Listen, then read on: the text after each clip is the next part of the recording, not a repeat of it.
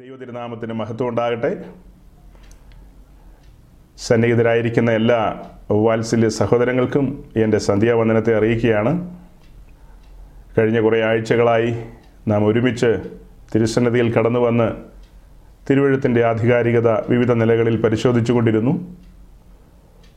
അതിൽ തന്നെ കഴിഞ്ഞ ഒരു മൂന്ന് നാലാഴ്ചകളായി പുതിയ നിയമസഭയോടുള്ള ബന്ധത്തിലെ വിശ്വാസ സ്നാനം എന്ന വിഷയം നമ്മൾ ചിന്തിച്ചുകൊണ്ടിരിക്കുകയായിരുന്നു. അങ്ങനെ വിശ്വാസ സ്നാനത്തിന്റെ വിവിധ വശങ്ങൾ നമ്മൾ ചിന്തിച്ച് മുൻപോട്ട് പോയപ്പോൾ പല കാര്യങ്ങളും പരിശുദ്ധാത്മാവ് നമുക്ക് വെളിപ്പെടുത്തി തന്നു. അങ്ങനെ വിശ്വാസ സ്നാനം എന്ന ഒരു വിഷയത്തിലേക്ക് നമ്മുടെ ശ്രദ്ധ തിരിയാൻ തന്നെ കാരണമായത് നമ്മളുടെ ഈ കൂടിവരവിന്റെ ആരംഭ സമയം മുതൽ സമാഗമന കൂടാരത്തെ മുൻനിർത്തിക്കൊണ്ടുള്ള ഒരു ധ്യാനമാണ് നാം നടത്തിക്കൊണ്ടിരുന്നത്.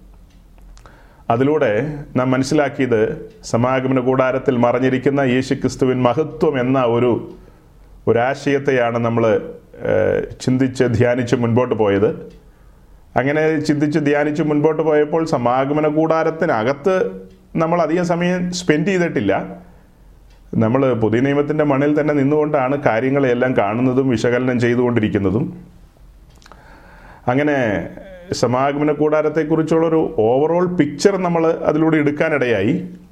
പുതുതായി ചില പ്രിയപ്പെട്ടവരൊക്കെ ഇന്ന് നമ്മുടെ നടുവിലുണ്ട്. ആ കാരണത്താൽ ഒന്ന് രണ്ട് വാക്ക് സൂചിപ്പിച്ചേക്കാം. അത് എപ്പോഴും ഇങ്ങനെ നിരന്തരം കേട്ടുകൊണ്ടിരിക്കുമ്പോൾ നിങ്ങൾക്ക് നാളെ ഒരു ഓൺലൈൻ മീറ്റിംഗ് തുടങ്ങാനായിട്ട് സാധിക്കും. നിരന്തരം ഇങ്ങനെ കേട്ടുകൊണ്ടിരിക്കുമ്പോൾ. ഒന്ന് ഗുരുന്തിർ നാലാം അധ്യായത്തിൽ പൗലോസ് പറയുന്ന പോലെ ഞാൻ ഇങ്ങും ഏത് സഭയിലും പ്രസംഗിക്കുന്ന പോലെ തിമത്തിയോസ് നിങ്ങളുടെ ഇടയിൽ പ്രസംഗിക്കും. ഒരു വള്ളി പുള്ളി വ്യത്യാസമില്ലാതെ തിമത്തിയോസ് പറയും. അപ്പോൾ ഒത്തിരി തിമത്തിയോസുമാർ എന്നെ കേട്ടുകൊണ്ടിരിപ്പുണ്ട്. അപ്പോൾ സജി പാസ്റ്റർ ഇങ്ങനെ ചുമയും പ്രശ്നമൊക്കെ ഉള്ള ആളായതുകൊണ്ട് ഇടയ്ക്ക് ഒരു റെസ്റ്റൊക്കെ പുള്ളിക്ക് കൊടുത്താൽ അതിന്റെ ബാക്കി ഞങ്ങളങ്ങ് പൂരിപ്പിച്ചേക്കാം. ഒരാഴ്ച പുള്ളിക്ക് ഒരു അവധി കൊടുത്തേക്കാം. എന്നൊക്കെ ആരെങ്കിലും തീരുമാനിക്കുകയോ പറയുകയോ ചെയ്യുകയാണെങ്കിൽ എനിക്ക് സസന്തോഷം. ഇത്രയും നാളത്തെ എന്റെ അധ്വാനം ഓട്ടമൊക്കെ അത് വൃതാവിലായില്ല എന്നുള്ള ഒരു വലിയ സന്തോഷത്തിലേക്ക് ഞാൻ എത്തിച്ചേരും. എനിവേ അപ്പോൾ നമ്മൾ ഈ സമാഗമന കൂടാരത്തിലേക്ക് സൂക്ഷിച്ചു നോക്കിയപ്പോൾ ഇത് സ്വർഗത്തിലെ സാക്ഷി കൂടാരത്തിന്റെ നിഴലാണ്. ഇതിനെക്കുറിച്ചുള്ള നമ്മുടെ ചിന്തകളും പഠനങ്ങളും നമ്മൾ യേശു ക്രിസ്തുവിനെ അടുത്തറിയുവാൻ ഇടയാക്കി. യേശു ക്രിസ്തു ഒരു മഹത്വമുള്ള കൂടാരത്തിൽ വസിച്ചെന്നുള്ള കാര്യമൊക്കെ നമ്മൾ ചിന്തിച്ചു. അതുപോലെ തന്നെ ഇത് തിരുസഭയുടെ നിഴലുമാണ്. ഈ സമാഗമന കൂടാരം തിരുസഭയുടെ നിഴലുമാണ്. അങ്ങനെ ഇതിനെ മൊത്തത്തിൽ നമ്മളൊന്ന് നോക്കിയപ്പോൾ ഇതിനൊരു ചുറ്റും ചുറ്റുമതിലുണ്ടെന്നും അറുപത് തൂണുകളുണ്ടെന്നും അതിനകത്ത് വെളുത്ത പഞ്ഞിനൂൽ കൊണ്ട് തുന്നിയ ഒരു തുണിയാണ് മറശീലയായിട്ട് ഇട്ടിരിക്കുന്നതെന്നും ആ അറുപത് തൂണുകൾക്ക് അറുപത് താമ്ര ചുവടുകളുണ്ടെന്നും ഒക്കെ നമ്മൾ ഇടയ്ക്ക് ചിന്തിച്ചു. അതെല്ലാം നിങ്ങൾ മറന്നുപോയി കാണുമായിരിക്കും ഇപ്പോൾ അങ്ങനെ നമ്മുടെ ചിന്ത മുന്നോട്ട് വന്നപ്പോഴാണ് ഇതിനൊരു വാതിൽ മാത്രമേ ഉള്ളൂ. ആ ഒരു വാതിലിന് ഒരു മറശീലയുള്ളൂ ഒരു മറശീല നാല് തൂണുകളിലാണ് തൂങ്ങിക്കിടക്കുന്നത്. ആ മറശീലയും വാതിലും യേശു ക്രിസ്തുവിനെ കാണിക്കുന്നു അഥവാ സുവിശേഷത്തെ കാണിക്കുന്നു. അങ്ങനെ നാം സുവിശേഷം കേട്ടുകൊണ്ടിരുന്നു. വിവിധ നിലകളിൽ സുവിശേഷം നമ്മളോട് ഇടപെട്ടുകൊണ്ടിരുന്നു. അങ്ങനെ സുവിശേഷ കേൾവിയാൽ അതിന് ഇങ്ങനെയും കൂടെ പറയാം. പിതാവായ ദൈവം നമ്മെ ആകർഷിച്ചുകൊണ്ടിരുന്നു. അത്യുന്നതന്റെ ശക്തി നമ്മുടെ മേൽ നിഴലിട്ടു. പരിശുദ്ധാത്മാവിനാൽ ആ കേട്ട സുവിശേഷത്തെ നാം കൈക്കൊണ്ടപ്പോൾ വചനമാകുന്ന വിത്ത് നമ്മുടെ ഉള്ളിൽ വന്ന് വീണ്ടും ജനനാനുഭവത്തിലേക്ക് നാം വന്നു. അങ്ങനെ നമ്മുടെ പേര് ജീവപുസ്തകത്തിൽ എഴുതപ്പെട്ടു. നാം ദൈവ കുടുംബത്തിലെ അംഗങ്ങളായി പുത്രസ്വീകാര്യത്തിലേക്ക് വന്നു. അപ്പോൾ നമ്മുടെ കണ്ണുകൾ തുറന്നെന്നുള്ള കാര്യവും മറന്നു പോകരുത്. ഈ സുവിശേഷ കേൾവിയാണ് നമ്മുടെ കണ്ണുകളെ തുറന്നത്. അങ്ങനെ കണ്ണുകളെ തുറന്ന് നമ്മൾ ആദ്യമായി കണ്ട കാഴ്ച എന്ന് പറയുന്നത് യാഗപീഠത്തിന്റെ കാഴ്ചയാണ്. കത്തുന്ന യാഗപീഠത്തിന്റെ കാഴ്ച. അതിലാണ് ദൈവത്തിന്റെ കോപാഗ്നി ഇറങ്ങി വന്നത്. നമ്മുടെ മേൽ വരേണ്ടിയിരുന്ന ദൈവകോപാഗ്നി യാഗപീഠത്തിൽ യാഗമൃഗത്തിന്റെ മേൽ കടന്നു വന്നു. യാഗപീഠം കാൽവറിയിലെ ക്രൂശിന് നിഴലാണ്. യാഗപീഠത്തിലെ യാഗവസ്തു യേശു ക്രിസ്തുവിനെ കാണിക്കുന്നു. നമുക്ക് വേണ്ടി പരമയാഗമായി തീർന്ന ക്രിസ്തു യേശുവിനെ കാണിക്കുന്നു. ചേർത്ത് അത് രണ്ടും ചേർത്ത് നമ്മൾ പറയും ക്രൂശിക്കപ്പെട്ടവനായ ക്രിസ്തുവിനെ എന്ന്. അങ്ങനെ നമ്മുടെ ആദ്യ കാഴ്ച യാഗപീഠത്തിന്റെ കാഴ്ചകളായിരുന്നു. സുവിശേഷം നമ്മുടെ കണ്ണു തുറന്ന് ഈ കാഴ്ചകളൊക്കെ കണ്ട് നമ്മൾ തകർന്നു നുറുങ്ങിയ ഹൃദയത്തോടെ നിന്നപ്പോൾ ഞാൻ പറഞ്ഞല്ലോ. സുവിശേഷം നമ്മൾ കൈക്കൊണ്ട കാര്യം. സുവിശേഷം കേട്ടുകൊണ്ടിരുന്നപ്പോൾ തന്നെ നമ്മുടെ കണ്ണ് തുറന്നു. കണ്ണ് തുറക്കപ്പെട്ട സമയത്ത് ഈ കാഴ്ചകൾ കണ്ടു. ആ കാഴ്ചകളുടെ മുമ്പിൽ നമ്മളെപ്പോലെ പലരും ഈ കാഴ്ചകളൊക്കെ അല്പമായി കണ്ടവരുണ്ട്. അവരിൽ പലരും അതിനൊരു ഗൗരവം കൊടുക്കാതെ അതിനെ ഗൗരിക്കാതെ മറികടന്നു പോയപ്പോൾ നമുക്ക് മറികടന്ന് പോകാൻ കഴിഞ്ഞില്ല. നമ്മളെ ആകർഷിച്ചു നിർത്തുന്ന പിടിച്ചു നിർത്തുന്ന സ്നേഹത്തിന്റെ വശ്യമായ ഒരു ശക്തി അവിടെ വ്യാപരിച്ചിരുന്നു. ആ ദിവ്യമായ സ്നേഹത്തിന്റെ അതായത് പിതാവിന്റെ സ്നേഹത്തെ തന്റെ പുത്രനെ നമുക്ക് വേണ്ടി തന്ന സ്നേഹത്തിന്റെ ആഴം നമ്മൾ കാണുകയായിരുന്നു. അങ്ങനെ അവിടെ നിന്ന് നമുക്ക് പോകാൻ കഴിഞ്ഞില്ല. പോയവരൊത്തിരി പേരാ. ധാരാളം പേര് വിളി കേട്ടെങ്കിലും അവരെല്ലാവരും ആ വിളിയോട് പ്രതികരിച്ചില്ല. എന്നാൽ വിളിക്കപ്പെട്ടവരുടെ കൂട്ടത്തിലേക്ക് വരുവാൻ നമുക്ക് ഭാഗ്യം ലഭിച്ചു. വിളിക്കപ്പെട്ടവരുടെ കൂട്ടത്തിലേക്ക്. സ്വർഗീയമായ വിളി ദിവ്യമായ വിളി ഉന്നതമായ വിളി ആ രാജകീയ വിളി നമുക്ക് തിരിച്ചറിയുവാൻ കഴിഞ്ഞു. കഴിഞ്ഞ ദിവസം ഞാനൊരു സഹോദരനോട് സംസാരിച്ചു. ഒരു ദൈവദാസനോടുള്ള ബന്ധത്തിൽ ഞങ്ങളിങ്ങനെ സംസാരിച്ചു പോയപ്പോൾ അവർ വലിയ പ്രതിസന്ധിയിലൂടെ പോവുകയാണ്. അതായത് അദ്ദേഹത്തിന്റെ കുടുംബത്തിലെ എല്ലാവർക്കും അദ്ദേഹത്തിനും അദ്ദേഹത്തിന്റെ ഭാര്യയ്ക്കും കോവിഡ് വന്നിരിക്കുകയാണ്.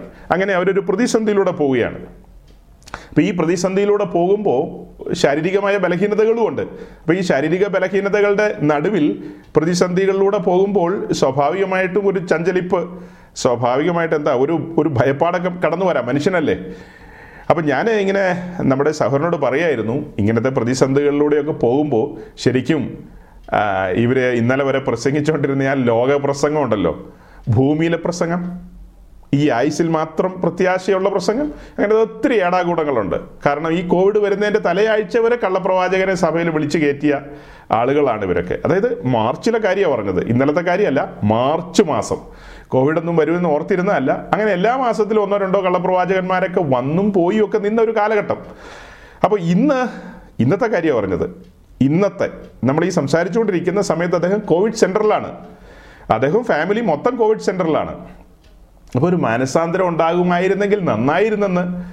മാനസാന്തരം എന്ന് പറഞ്ഞാൽ ഒരു കൊള്ളക്കാരോ കൊലപാതകികളോ പിടിച്ചുപറിക്കാരോ വ്യഭിചാരികളൊന്നും അല്ല കേട്ടോ തെറ്റിദ്ധരിക്കരുത്. ഇത്രയേ ഉള്ളൂ.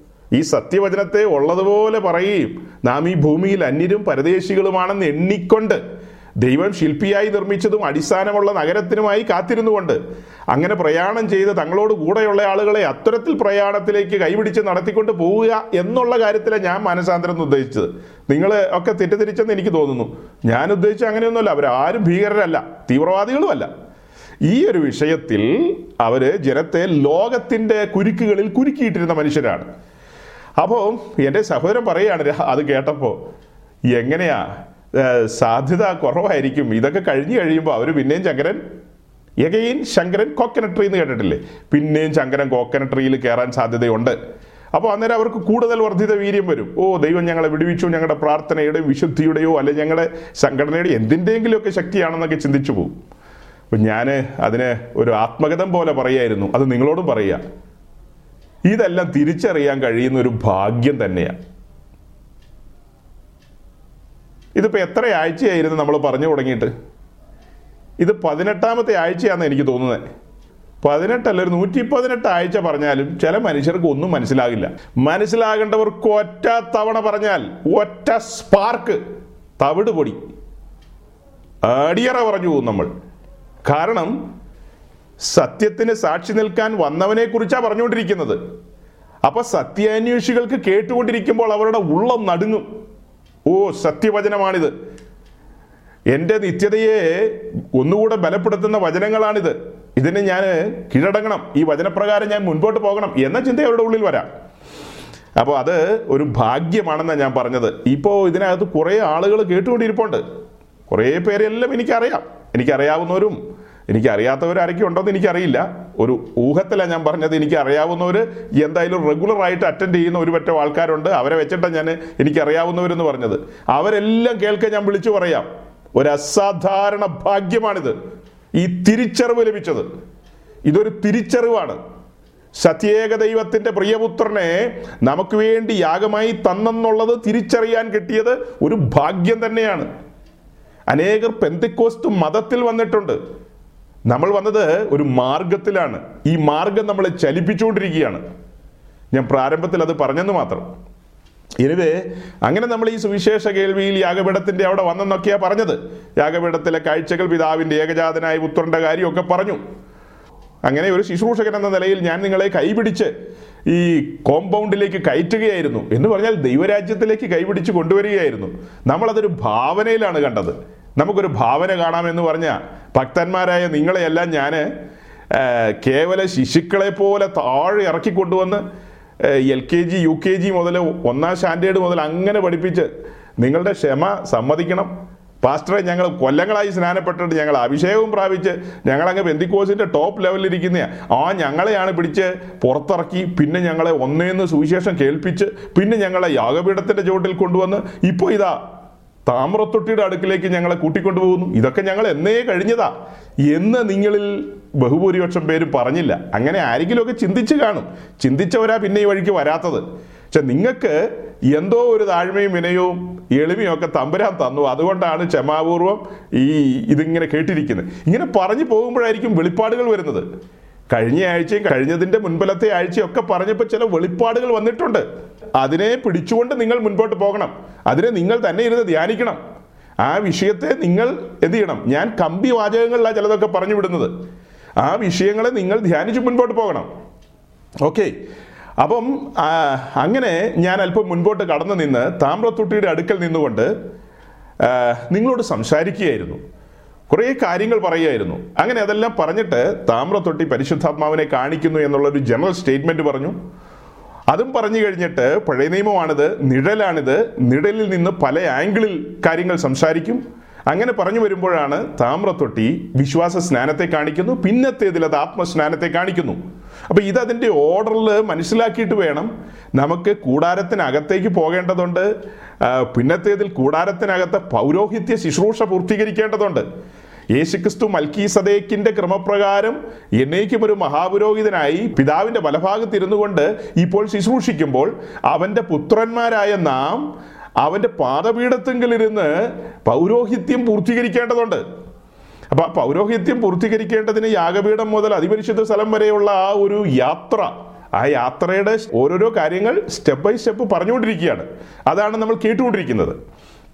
അങ്ങനെ നമ്മൾ താമ്രത്തൊട്ടിയെക്കുറിച്ചും സ്നാനത്തെക്കുറിച്ചും ഒക്കെ ഒത്തിരി കാര്യങ്ങൾ അത് നമ്മൾ കഴിഞ്ഞ ആഴ്ച പറയാനിടയായി. ഇന്ന് ഞാൻ നിങ്ങളുടെ ശ്രദ്ധയെ തുടക്കത്തിൽ രണ്ട് ദിനവൃത്താന്ത പുസ്തകം നാലാം അധ്യായത്തിന്റെ ഒന്ന് മുതൽ ചില വാക്യങ്ങളിലേക്ക് കൊണ്ടുവരും. രണ്ട് ദിനവൃത്താന്ത പുസ്തകം സെക്കൻഡ് ക്രോണിക്കൽസ് ചാപ്റ്റർ ഫോർ അങ്ങനെ രണ്ട് മൂന്ന് പുസ്തകങ്ങളിൽ നിന്ന് ചില കാര്യങ്ങൾ വായിച്ചതിന് ശേഷം വീണ്ടും കഴിഞ്ഞ ആഴ്ചയിലെ ചില കാര്യങ്ങൾ പറയണം. അങ്ങനെ പറഞ്ഞ് നമുക്ക് മുൻപോട്ട് പോകണം. രണ്ട് ദിനവൃത്താന്തം നാലാം അധ്യായത്തിന്റെ ഒന്ന് മുതൽ ആറ് വരെയുള്ള വാക്യങ്ങൾ. ഇപ്പൊ വായിച്ചത് രണ്ട് ദിനവൃത്താന്ത പുസ്തകം നാലാം അധ്യായത്തിന്റെ തുടക്കം മുതലുള്ള ഭാഗമാണ്. ആദ്യത്തെ വാക്യത്തിൽ താമ്ര യാഗപീഠത്തെ കുറിച്ച് പറഞ്ഞു. അത് കഴിഞ്ഞിട്ട് പിന്നീടുള്ള വാക്യങ്ങൾ പിന്നീടുള്ള അഞ്ച് വാക്യങ്ങളും വാർപ്പ് കടലിനെ കുറിച്ചാണ് പറഞ്ഞത്. എന്തെന്നാണ് അവിടെ വായിക്കുന്നത്? ഒരു സെക്കൻഡ് ഞാൻ നോക്കിയോട്ടെ അതേസമയം ഞാനിതിനെ കൂടെ കൂടെ നിങ്ങളുടെ അടുത്ത് താമ്ര കടൽ എന്ന് പറയും. ഈ രണ്ട് ദിനവൃത്താന്തത്തിൽ വാർപ്പ് കടൽ എന്നാണ് വായിച്ചത് അല്ലേ? അതേസമയം ഒന്ന് രാജാക്കന്മാരുടെ പുസ്തകം ഏഴാം അധ്യായത്തിന്റെ ഇരുപത്തിമൂന്ന് മുതൽ അവനൊരു കടൽ വാർത്തുണ്ടാക്കി. അത് വൃത്താകാരമായിരുന്നു. അതിന് വക്കോട് വക്ക് പത്ത് മുഴവും അതിന് വക്കോട് വക്ക് പത്ത് മുഴം ഉയരവും അഞ്ച് മുഴം ചുറ്റും മുപ്പത് മുഴം നൂലളവും ഉണ്ടായിരുന്നു. അതിന്റെ വക്കിന് താഴെ പുറത്ത് മുഴമൊന്നിന് പത്ത് കുമിഴ് വീതം കടലിന് ചുറ്റുമുണ്ടായിരുന്നു. അത് വാർത്തപ്പോൾ തന്നെ കുമിഴ് നിരനിരയായി വാർത്തിരുന്നു. അത് പന്ത്രണ്ട് കാളയുടെ പുറത്ത് വെച്ചിരുന്നു. അവയിൽ മൂന്ന് വടക്കോട്ടും മൂന്ന് പടിഞ്ഞാറോട്ടും മൂന്ന് തെക്കോട്ടും മൂന്ന് കിഴക്കോട്ടും തിരിഞ്ഞിരുന്നു. കടൽ അവയുടെ പുറത്തു വെച്ചിരുന്നു. അവയുടെ പൃഷ്ഠഭാഗമൊക്കെയും അകത്ത അകത്തോട്ടായിരുന്നു. അതിന്റെ കനം നാല് അങ്കുലം അതിന്റെ വക്ക് പാനപാത്രത്തിന്റെ വക്ക് പോലെ താമരപ്പൂവിന്റെ ആകൃതിയിലായിരുന്നു. അതിൽ രണ്ടായിരം പത്ത് വെള്ളം കൊള്ളും. ശരി നമ്മൾ രണ്ട് ദിനവൃത്താന്ത പുസ്തകം നാലാം അധ്യായത്തിൽ നിന്ന് വാർപ്പ് കടലിനെ കുറിച്ച് വായിച്ചു. ഒന്ന് രാജാക്കന്മാർ ഏഴാം അധ്യായത്തിൽ കടലിനെ കുറിച്ച് വായിച്ചു. ഇത് രണ്ടും ഒന്ന് തന്നെയാണ് ഒരു കാര്യം തന്നെയാണ് ഇവിടെ കടൽ എന്ന് പറയുന്നു അവിടെ വാർപ്പ് കടൽ എന്ന് പറയുന്നു. ഇനി രണ്ട് രാജാക്കന്മാരിലേക്ക് പോയി കഴിഞ്ഞാൽ നമ്മളിപ്പോൾ പോകുന്നില്ല പിന്നീട് പോണം. രണ്ട് രാജാക്കന്മാരിലേക്ക് പോയി കഴിഞ്ഞാൽ അവിടെ താമ്ര കടൽ എന്ന് കാണാം. പൊതുവെ വേദപഠിതാക്കൾ കടൽ എന്നുള്ള വാക്കാണ് ഉപയോഗിക്കുന്നത്. മോൾട്ടൻ സി വാർപ്പ് കടൽ എന്നും പറയും കടൽ എന്നും ഒക്കെ പറയുമെങ്കിലും താമ്രക്കടൽ എന്ന് പറയാനായിട്ട് ഒരു സൗകര്യമുണ്ട്. ഇത് താമ്രം കൊണ്ടാണ് ഈ ഈ വലിയ ഈ ടാങ്ക് പോലത്തെ ഇത് ഉണ്ടാക്കിയിരിക്കുന്നത്. അതിന്റെ പിക്ചർ ഒന്ന് ഒന്ന് കാണിച്ചേരെ എബി. അത് മാത്രമല്ല ഈ താമ്രക്കടൽ പന്ത്രണ്ട് കാളകളുടെ പുറത്താണ് വെച്ചിരിക്കുന്നത്. ഒരു സൈഡിലേക്ക് മൂന്ന് മറ്റൊരു സൈഡിലേക്ക് മൂന്ന് മറ്റൊരു സൈഡിലേക്ക്. അതായത് കിഴക്കും പടിഞ്ഞാറും തെക്കും വടക്കും എന്ന ആ ഒരു ക്രമത്തിൽ പന്ത്രണ്ട് കാളകളുടെ പുറത്താണ്. ഈ താമ്രക്കടൽ താമ്രം കൊണ്ട് വാർത്തുണ്ടാക്കിയിരിക്കുന്നതാണ്. ഇപ്പോൾ നമ്മൾ കാണുന്ന പിക്ചറിനകത്ത് ആ കടലും അതിന്റെ താഴെ കാളകളും കാളകളുടെ താഴെ രണ്ട് മനുഷ്യരെ നിൽക്കുന്നു നോക്കുക. ആ മനുഷ്യരിൽ നിന്ന് എത്ര വലിപ്പത്തിലാണ് അത് നിൽക്കുന്നത്? ഇനി നമുക്കതിന്റെ ആത്മീയ വിഷയത്തിലേക്ക് പോയാൽ മതി. അതിന്റെ ആത്മീയ വിഷയത്തിലേക്ക് കടക്കുമ്പോൾ ഇത് താമ്രം കൊണ്ടാണ് ഉണ്ടാക്കിയെന്ന് പറഞ്ഞു. അതുപോലെ ഈ കാളകളെയും താമ്രം കൊണ്ടാണ് ഉണ്ടാക്കിയിരിക്കുന്നത്. അതിന്റെ പിൻഭാഗം കാളകളുടെ പിൻഭാഗം അകത്തേക്ക് നിൽക്കുന്നു. അത് മുൻപോട്ടാണ് അതിന്റെ മുഖം മുൻപോട്ട് വരുന്നു. ആ കൂട്ടത്തിൽ തന്നെ നമ്മൾ വായിച്ചു പോയായിരുന്നു പത്ത് തൊട്ടിയും ഉണ്ടാക്കിയെന്ന്. താമ്രക്കടൽ മാത്രമല്ല പത്ത് തൊട്ടിയും. തൊട്ടി എന്ന് പറയുന്നത് യാഗവസ്തുവിനെ കഴുകാനും യാഗത്തിന് ഉപയോഗിക്കുന്ന യാഗവസ്തുക്കളെ കഴുകാനും ലേവ്യ പുരോഹിതന്മാർക്ക് കഴുകാനും ഒക്കെയാണ് ഈ തൊട്ടിയിലെ വെള്ളം ഉപയോഗിക്കുന്നത്. ആ തൊട്ടി തള്ളിക്കൊണ്ട് നിൽക്കുന്ന കണ്ടില്ലേ? അതാണ് തൊട്ടി. അത് പത്തെണ്ണം ഉണ്ട് ഒരു സൈഡിലേക്ക് അഞ്ചും ഒരു സൈഡിലെ അഞ്ചും. അങ്ങനെ പത്ത് തൊട്ടിയുണ്ട്. അപ്പോൾ ഈ തൊട്ടിയും കടലും ഒക്കെ അത് ചട്ട പലകമേലാണ് വെച്ചിരിക്കുന്നത്. അതൊക്കെ നമുക്ക് പിന്നീട് രണ്ട് രണ്ട് രാജാക്കന്മാരിലൊന്ന് പോകേണ്ടതുണ്ട്. ഇന്നല്ല സമയം പോലെ. അങ്ങനെ രണ്ട് രാജാക്കന്മാരിൽ പോകുമ്പോൾ നമുക്കത് പിന്നെയും ഇതിനെ കാണാൻ കഴിയും. അപ്പോൾ പറഞ്ഞു വരുന്നത് ഈ താമ്രക്കടൽ ആ കടലിരിക്കുന്ന പന്ത്രണ്ട് കാളകളുടെ പുറത്താണ്. ആ പന്ത്രണ്ട് കാളകൾ പന്ത്രണ്ട് അപ്പസ്തോലന്മാരെ കാണിക്കുന്നു. ഈ പന്ത്രണ്ട് കാളകളും താമ്രം കൊണ്ടുള്ളതാണെന്ന് പറഞ്ഞു. താമ്രം എന്ന് പറയുന്നത് തന്നെയും കൊണ്ടായി വരുന്നതല്ല. അത് രണ്ട് മൂന്ന് ലോഹങ്ങളുടെ ഒരു അലോയിയാണ്. അതങ്ങനെ തീയിൽ ഉരുക്കി എടുത്തിട്ടാണ് താമ്രം കൊണ്ടുള്ള പണികൾ ചെയ്യുന്നത്. അങ്ങനെ ഹൂരാമാബി എന്ന് പറയുന്ന ആ മനുഷ്യനാണ് ഇതൊക്കെ ചെയ്തത്. താമ്രത്തിന്റെ പണിയെല്ലാം ചെയ്തത്. അങ്ങനെ ഈ പന്ത്രണ്ട് കാളകളെ അങ്ങനെ സജ്ജമാക്കി അതിന് മുകളിൽ താമ്രക്കടൽ വെച്ചു. അപ്പോൾ അതിൽ നിന്ന് നമുക്കൊരു സന്ദേശം കിട്ടുന്നതും നമ്മളൊരു സന്ദേശം പറയുന്നതും എന്താണെന്ന് ചോദിച്ചു കഴിഞ്ഞാൽ വിശ്വാസ സ്നാനം എന്ന് പറയുന്നത് അപ്പോസ്തോലികമാണ്. ഇതൊരു അപ്പോസ്തോലിക ഉപദേശമാണ്. ഇപ്പൊ നമ്മൾ ഈ പറഞ്ഞു വന്നുകൊണ്ടിരിക്കുന്നത് തികച്ചും അപ്പസ്തോലിക ഉപദേശമാണ്. അല്ല അതൊരു മനുഷ്യന്റെ ബുദ്ധിയിൽ ഉരുത്തിരിഞ്ഞു വന്നതായ ഒരു ആശയമല്ല വിശ്വാസ സ്നാനം എന്ന് പറയുന്നത്. അത് യേശുക്രിസ്തുവിന്റെ കൽപ്പനയാണ്. ആ കൽപ്പന അവന്റെ അപ്പസ്തോലന്മാർ ശിരസ വഹിച്ചുകൊണ്ട് അവർ യെരുഷലേമിലും യഹൂദിയിലും ശമരിയിലും ഭൂമിയുടെ അറ്റത്തോളം കടന്നുപോയി ആ കൽപ്പനയെ പ്രവൃത്തി പദത്തിൽ കൊണ്ടുവന്നു. അപ്പൊ ഈ പന്ത്രണ്ട് കാളകൾ താമ്രം കൊണ്ട് ഉണ്ടാക്കിയതാണെന്ന് പറഞ്ഞു. പണിയപ്പെട്ട കാളകളാണത്. പണിയപ്പെട്ട കാളകൾ. അപ്പൊ ഈ പണിയപ്പെട്ട കാളകളുടെ മുതുകിലാണ് താമ്ര കടലിരിക്കുന്നത്. എന്ന് പറഞ്ഞാൽ അർത്ഥം പണിയപ്പെട്ട ശുശ്രൂഷകന്മാർ ദൈവത്താൽ പണിയപ്പെട്ട ഒരുക്കപ്പെട്ട ദൈവത്തിന്റെ ദാസന്മാരിലൂടെയാണ് ദൈവീക ഉപദേശങ്ങൾ അപ്പോസ്തോലികമായ ഉപദേശങ്ങൾ ദൈവം വെളിപ്പെടുത്തുന്നത്. അതുകൊണ്ടാണ് ചില കാര്യങ്ങളൊക്കെ പറയുമ്പോൾ യാക്കോബിന്റെ ലേഖനം മൂന്നിന്റെ ഒന്ന് വായിക്കേണ്ടി വരുന്നത്. അതൊന്ന് വായിച്ചാട്ടെ. യാക്കോബിന്റെ ലേഖനം മൂന്നിന്റെ ഒന്ന് ചില കാര്യങ്ങളോടുള്ള ബന്ധത്തിൽ. സഹോദരന്മാരെ അധികം ശിക്ഷാവിധി വരുമെന്ന് അറിഞ്ഞ് നിങ്ങളിൽ അനേകർ ഉപദേഷ്ടാക്കന്മാരാകരുത്. അപ്പോൾ തന്നെ എബ്രാഹിം ലേഖനം പറയുന്നത് കാലം നോക്കിയാൽ നാം എല്ലാം ഉപദേഷ്ടാക്കന്മാരാകണമെന്നുമാ വേദപുസ്തകത്തിന് കോൺട്രഡീഷൻ ഒന്നും ഇല്ല കേട്ടോ. വേദപുസ്തകത്തിന് വൈരുദ്ധ്യങ്ങളൊന്നുമില്ല. വേദപുസ്തകം വളരെ കൃത്യമായിട്ടാണ് കാര്യങ്ങൾ പറയുന്നത്. അപ്പോൾ തന്നെ ഞാൻ സൂചന തന്നു ഈ പന്ത്രണ്ട് കാളകൾ പണിയപ്പെട്ട കാളകളാണ്. കാള എന്തിനെയാണ് കാണിക്കുന്നത്? ദാസ്യത്വത്തെയാണ്. ദാസ്യത്വത്തെ. അതായത് കർത്താവിന്റെ ദാസന്മാരെന്ന് നമ്മൾ പറയും. ദാസൻ എന്ന് പറഞ്ഞാൽ അരയിൽ തൂർത്തു ചുറ്റി നിൽക്കുന്നയാളെയാണ് കാണിക്കുന്നത്. ദാസൻ എന്ത് വിശേഷത? ദാസന് വല്ല വിശേഷതയുണ്ടോ? ദാസന് പ്രത്യേകിച്ച് ആരെങ്കിലും ബഹുമാനം കൊടുക്കുന്നുണ്ടോ? യജമാനൻ ദാസനെ കാണുമ്പോൾ അരയിൽ തൂർത്തു ചുറ്റി നിൽക്കുന്ന ദാസനെ കാണുമ്പോൾ ഓ ബ്രദർ പ്രൈസ് ലോഡ് ഒത്തിരി നേരമായോ അങ്ങനെ കുരിഞ്ഞു നിൽക്കാൻ തുടങ്ങിയിട്ട് എന്ന് ചോദിക്കുവോ? യജമാനൻ അങ്ങനെ ചോദിക്കില്ല. യജമാനൻ കാണുന്നുണ്ട്. ഒരു പൊതു സദസ്സിൽ വെച്ച് യജമാനൻ ദാസനോട് എന്ത് ചെയ്യുന്നില്ല? ഒന്നും പറയുന്നില്ല. പ്രത്യേക ബഹുമാനം ഒന്നും കൊടുക്കുന്നില്ല. അവൻ അവന്റെ ഉത്തരവാദിത്വമാണ് ചെയ്യുന്നത്. അവനെ പേർ വിളിക്കുന്ന ഒരു സമയമുണ്ട് അല്ലെങ്കിൽ അവന് പ്രതിഫലം കൊടുക്കുന്ന ഒരു സമയമുണ്ട് അവനെ ആദരിക്കുന്ന ഒരു സമയമുണ്ട്. ആ സമയത്ത് അവൻ ആദരം കിട്ടും. ഇപ്പോൾ അവൻ അരയിൽ തൂർത്തു ചുറ്റി കയ്യിൽ പാത്രവുമായി നിൽക്കുകയാണ്. പാദം കഴുകാനായിട്ട് അല്ലെങ്കിൽ എന്താ ശുശ്രൂഷയ്ക്ക് നിൽക്കുന്ന ഒരു നിപ്പ്. അതല്ലേ ദാസ്യത്വം വിളിച്ചു പറയുന്നത്? കാള വിളിച്ചു പറയുന്നതാണ്.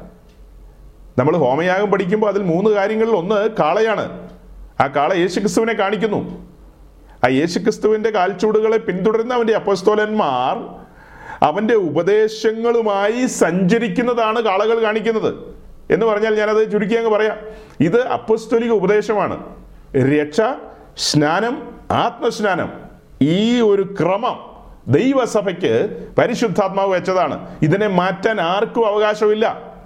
ഈ കഴിഞ്ഞ ദിവസവും കൂടെ ഒരു സഹോദരൻ ഞാൻ ഈ സമാഗമന കൂടാരോ അല്ലെങ്കിൽ അതിന് മുമ്പിലുള്ള താമ്രത്തൊട്ടിയോ ന്യൂസിലാൻഡിലെ ടി പി സി പ്രയറുകാരോട് പ്രസംഗിച്ചുകൊണ്ടിരിക്കുകയാണെന്ന് ഒന്നും അറിയാത്ത ഒരു സഹോദരൻ യാദൃച്ഛിയ വിളിച്ചപ്പോൾ അങ്ങനെ സംസാരിച്ചു പോയ കൂട്ടത്തിൽ അദ്ദേഹവും ഇങ്ങനെ പറയാനിടയായി. പലരും ഇപ്പോൾ പറയാണ് ഞാനിപ്പോൾ ഇത് പറ പ്രസംഗിച്ചുകൊണ്ടിരിക്കുന്നതിന് ഇടയ്ക്ക് തന്നെ പലരും എന്നെ വിളിക്കുമ്പോൾ സംസാരിക്കുമ്പോൾ ഈ ഇങ്ങനത്തെ വാചകം പറയാറുണ്ട്. അതായത് അവർ സ്നാനപ്പെട്ടവരാ. അവർ രക്ഷയിലേക്കൊന്നും വന്നിരുന്നില്ല എന്റെ പാസ്റ്ററെ. പക്ഷെ ഈ അടുത്ത സമയങ്ങളിൽ എന്തായാലും അവർ കാര്യങ്ങൾ കേട്ടു. അപ്പോൾ അവർ സ്നാനപ്പെട്ടതാണ്. കാര്യങ്ങളൊന്നും അറിഞ്ഞില്ല. അവർ സ്നാനപ്പെട്ടതാണ്. ഈ അടുത്ത സമയത്ത് ദൈവത്തിന്റെ മഹാകൃപയാൽ അവർ സത്യം അറിഞ്ഞു. അവർ രക്ഷാനിർണയം പ്രാപിച്ചു. അതെന്ത് ക്രമമാ? അവർ രക്ഷാനിർണയം പ്രാപിച്ചത് തെറ്റാന്നൊന്നും അല്ല കേട്ടോ ഞാൻ പറഞ്ഞത്. ചതിക്കരുത്. ഞാൻ പറഞ്ഞത് മുൻപ് സംഭവിച്ചത് അപ്പൊ എന്താണ്? മുൻപ് സംഭവിച്ചത് അതിനെ നമുക്ക് എങ്ങനെ ഒരു സ്നാനം എന്ന് വിളിക്കാൻ പറ്റും? സ്നാനം എന്ന് പറയുന്നത് രക്ഷ ആസ്വദിച്ച ഒരു വ്യക്തിയാണ് സ്നാനത്തിലേക്ക് പോകേണ്ടത്. രക്ഷ ആസ്വദിക്കാതെ രക്ഷ അനുഭവിക്കാതെ ഒരു വ്യക്തി എങ്ങനെ അതിലേക്ക് കടന്നു പോകും സമാഗമന കൂടാരത്തിന് മുൻപിലിരുന്ന കാര്യമാണ് നമ്മൾ ഇത്ര നേരം പറഞ്ഞുകൊണ്ടിരുന്നത്. എന്നാൽ ഇപ്പോൾ നമ്മൾ ശലോമോന്റെ ആലയത്തിന്റെ മുമ്പിലിരിക്കുന്ന താമ്രക്കടലിനെ കുറിച്ച് ചിന്തിച്ചത്. താമ്രക്കടലിനും മുൻപ് തന്നെയാണ് യെരുശലേം ദേവാലയത്തിലും യാഗപീഠം ഇരിക്കുന്നത്. യെരുശലേം ദേവാലയത്തിൽ യാഗപീഠം കഴിഞ്ഞ് തന്നെയാണ് താമ്രക്കടൽ ഇരിക്കുന്നത്. അപ്പോൾ അത് കാണിക്കുന്നത് അത് വിളിച്ചു പറയുന്നത് രക്ഷ അല്ലെങ്കിൽ വീണ്ടെടുപ്പ്. അത് കഴിഞ്ഞിട്ടാണ് വിശ്വാസ സ്നാനം എന്നുള്ളതാണ് അത് വിളിച്ചു പറയുന്നത്. അപ്പോസ്റ്റോലിക ഉപദേശത്തിന്റെ ക്രമം അതാണ്. ആ ക്രമം തെറ്റിക്കാൻ ആർക്കും അവകാശമില്ല. അപ്പോൾ മൊത്തം തെറ്റിപ്പോയല്ലോ പാസ്റ്റർ എന്ന് പറഞ്ഞു കഴിഞ്ഞപ്പോൾ എനിക്ക് പറയാവുന്ന ഇത്രയേ ഉള്ളൂ. നമ്മൾ മടങ്ങി വരിക. ഒന്നേന്ന് ഒന്നേന്ന് പറഞ്ഞാൽ പൊതു പെന്തിക്കോസ് സമൂഹം സത്യം പ്രസംഗിക്കുക സത്യവചനം പ്രസംഗിക്കുക സുവിശേഷം പ്രസംഗിക്കുക. അങ്ങനെ സുവിശേഷം ശരിയായ നിലയിൽ പ്രസംഗിക്കുമ്പോൾ അത് ശരിയായ സുവിശേഷം. അത് ശരിയായ നിലയിൽ പ്രസംഗിക്കുമ്പോൾ പിതാവ് തന്റെ ആകർഷണ വലയത്തിലേക്ക് ജനത്തെ കൊണ്ടുവരും. അവരെ ആകർഷിക്കും. അത്യുന്നതിന്റെ ശക്തി അവരുടെ മേൽ നിഴലിടും. പരിശുദ്ധാത്മാവ് അവർക്ക് പാപബോധം കൊടുക്കും. അത് ദൈവം അവരെ രക്ഷിക്കും തന്റെ രാജ്യത്തിൽ കൊണ്ടുവരും. നമ്മൾ അതിനൊരു മുഖാന്തരമായി ഒരു മീഡിയം എന്ന നിലയിൽ നിന്ന് ദൈവത്തിന് വേണ്ടി സംസാരിക്കുന്നു ശബ്ദിക്കുന്നു. നമ്മെ ഏൽപ്പിച്ചിരിക്കുന്ന നിരപ്പിന്റെ വചനം ജനത്തോട് പങ്കുവെക്കുന്നു യാഗപീഠത്തെ നമ്മൾ കാണിക്കുന്നത്. ക്രൂശിക്കപ്പെട്ടവനായി ക്രിസ്തുവിനെയാണ് ജനത്തിന്റെ കണ്ണിന്റെ മുമ്പിൽ വരച്ചു വെച്ച് കൊടുക്കുന്നത്. എന്തിനാ? നിരപ്പ് സംഭവിക്കണം. നിരപ്പ്. ആ നിരപ്പ് സംഭവിച്ചതിന് ശേഷം വേണം അവരെ ഈ പറയപ്പെട്ട നിലയിൽ വിശ്വാസ സ്നാനത്തിന് കൊണ്ടുപോകാൻ. അപ്പൊ ഞാൻ രണ്ട് ദിനവൃത്താന്ത പുസ്തകത്തിൽ നിന്നും ഒന്ന് രാജാക്കന്മാരുടെ പുസ്തകത്തിൽ നിന്നും നിങ്ങളോട് ചില കാര്യങ്ങൾ പറഞ്ഞു. അത് യെരുശലേം ദേവാലയത്തിന് മുൻപിലിരിക്കുന്ന താമ്രക്കടലിനെയാണ് ചൂണ്ടിക്കാണിച്ചത്. അതിന്റെ പടമൊക്കെ നിങ്ങൾ കണ്ടു കഴിഞ്ഞു. അപ്പോൾ അത് നമ്മൾ കണ്ടു കഴിഞ്ഞതിന് ശേഷം ഞാൻ കഴിഞ്ഞ ആഴ്ച പറഞ്ഞ കാര്യത്തിന്റെ ഒന്ന് രണ്ട് ഭാഗം കൂടെ സൂചിപ്പിക്കാനുണ്ട്. ഇപ്പം ഇത്രയും നിങ്ങളുടെ ഉള്ളിൽ കയറിയെന്നാണ് ഞാൻ വിശ്വസിക്കുന്നത്. നിങ്ങൾക്ക് കൃത്യമായി മനസ്സിലായി. ഇത് അപ്പോസ്തോലിക ഉപദേശമാണ്. ഇതിന് മാറ്റം വരുത്താൻ പറ്റില്ല. ഇത് ഇതിന്റെ ക്രമം ഇങ്ങനെയാണ് എന്നുള്ളതൊക്കെ പറഞ്ഞു. അങ്ങനെ നമ്മൾ കഴിഞ്ഞ ആഴ്ച നടന്ന് മുൻപോട്ട് മാർച്ച് ചെയ്ത് താമ്രത്തൊട്ടിയുടെ അടുക്കിലേക്ക് വന്നു. നമ്മളെല്ലാവരും താമ്രത്തൊട്ടിയുടെ അടുക്കിൽ നിൽക്കുകയാണ്. നമ്മുടെ ഒരു ശുശ്രൂഷകൻ വെള്ളത്തിൽ ഇറങ്ങി നിൽക്കുകയായിരുന്നു കഴിഞ്ഞ ആഴ്ച. പുള്ളി വെള്ളത്തിൽ ഇറങ്ങി നിന്ന് ഒരാഴ്ചയായി പനി പിടിച്ചോന്ന് അറിയാൻ മേല. ഏ?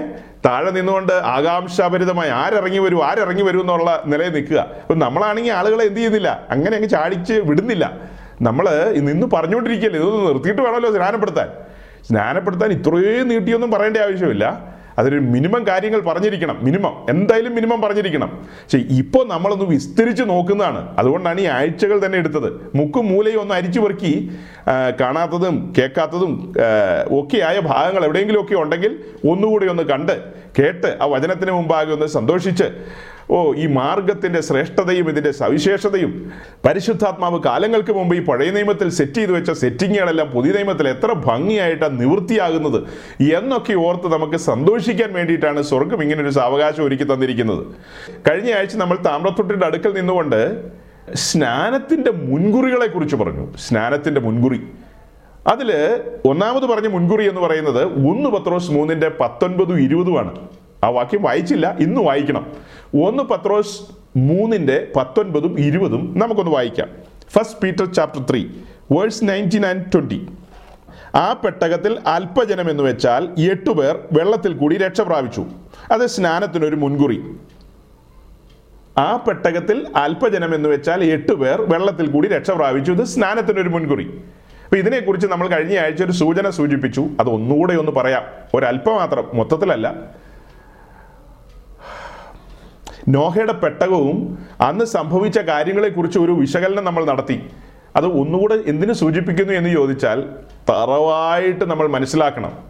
നോഹ ഒരുക്കിയ പെട്ടകത്തിന്റെ ഡെക്കിലേക്ക് നമ്മൾ ഒരുമിച്ച് നമ്മൾ എല്ലാവരും കൂടെ ഭാവന പോലെ നോഹയുടെ പെട്ടകത്തിന്റെ ഡെക്കിലേക്ക് പോയി നിന്നിട്ട് വെള്ളമിറങ്ങിയ സമയം നാൽപ്പത് ദിവസം കഴിഞ്ഞ് വെള്ളം ഇറങ്ങിയല്ലോ.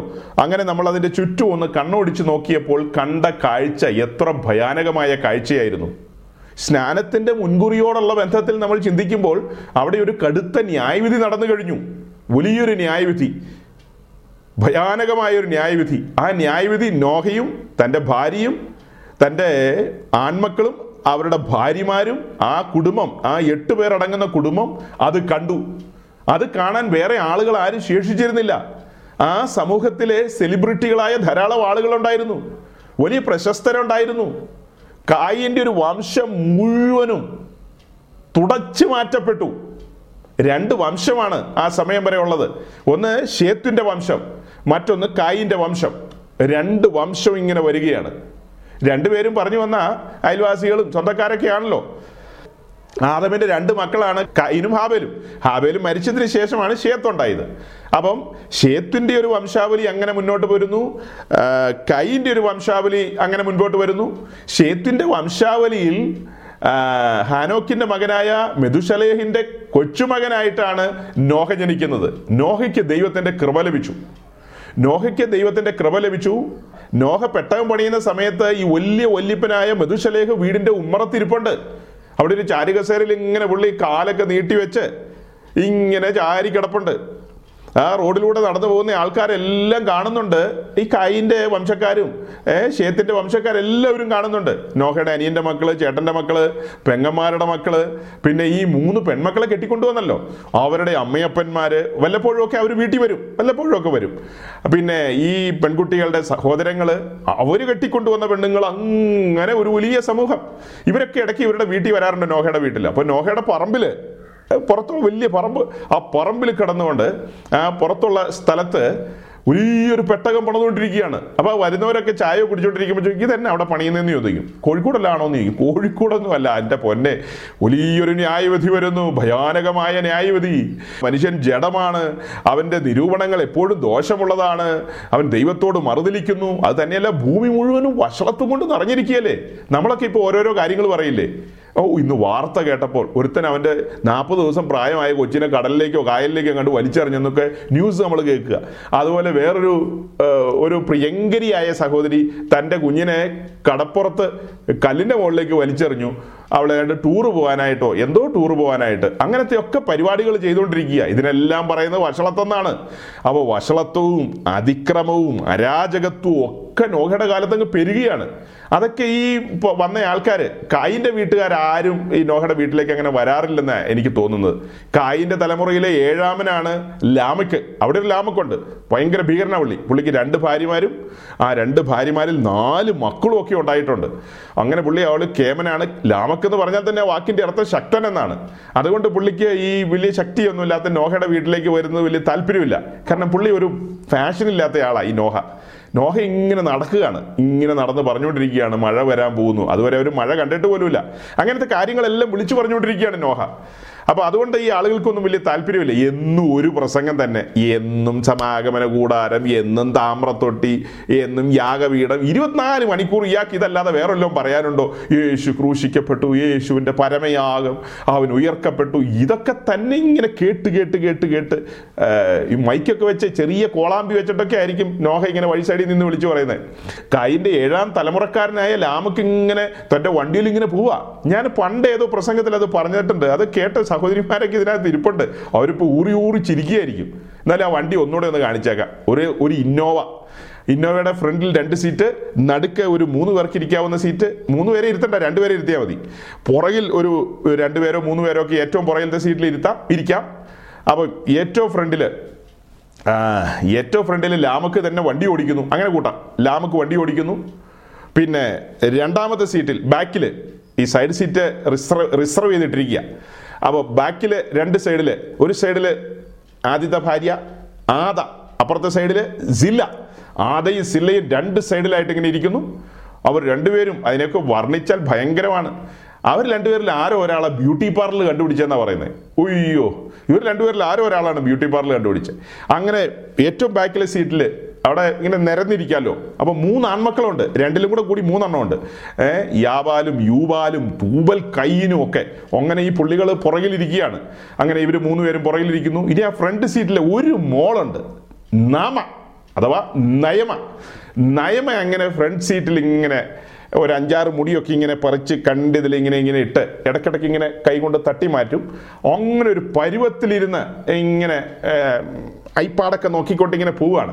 അങ്ങനെ പോയിക്കൊണ്ടിരിക്കുമ്പോൾ പെട്ടെന്ന് എന്തോ ഒരു ആൾക്കൂട്ടം ഒരു ട്രാഫിക് ജാമോ ഒന്ന് വണ്ടി ലാമക്കൊന്ന് പയ്യെ ഒന്ന് ബ്രേക്ക് വെട്ടി.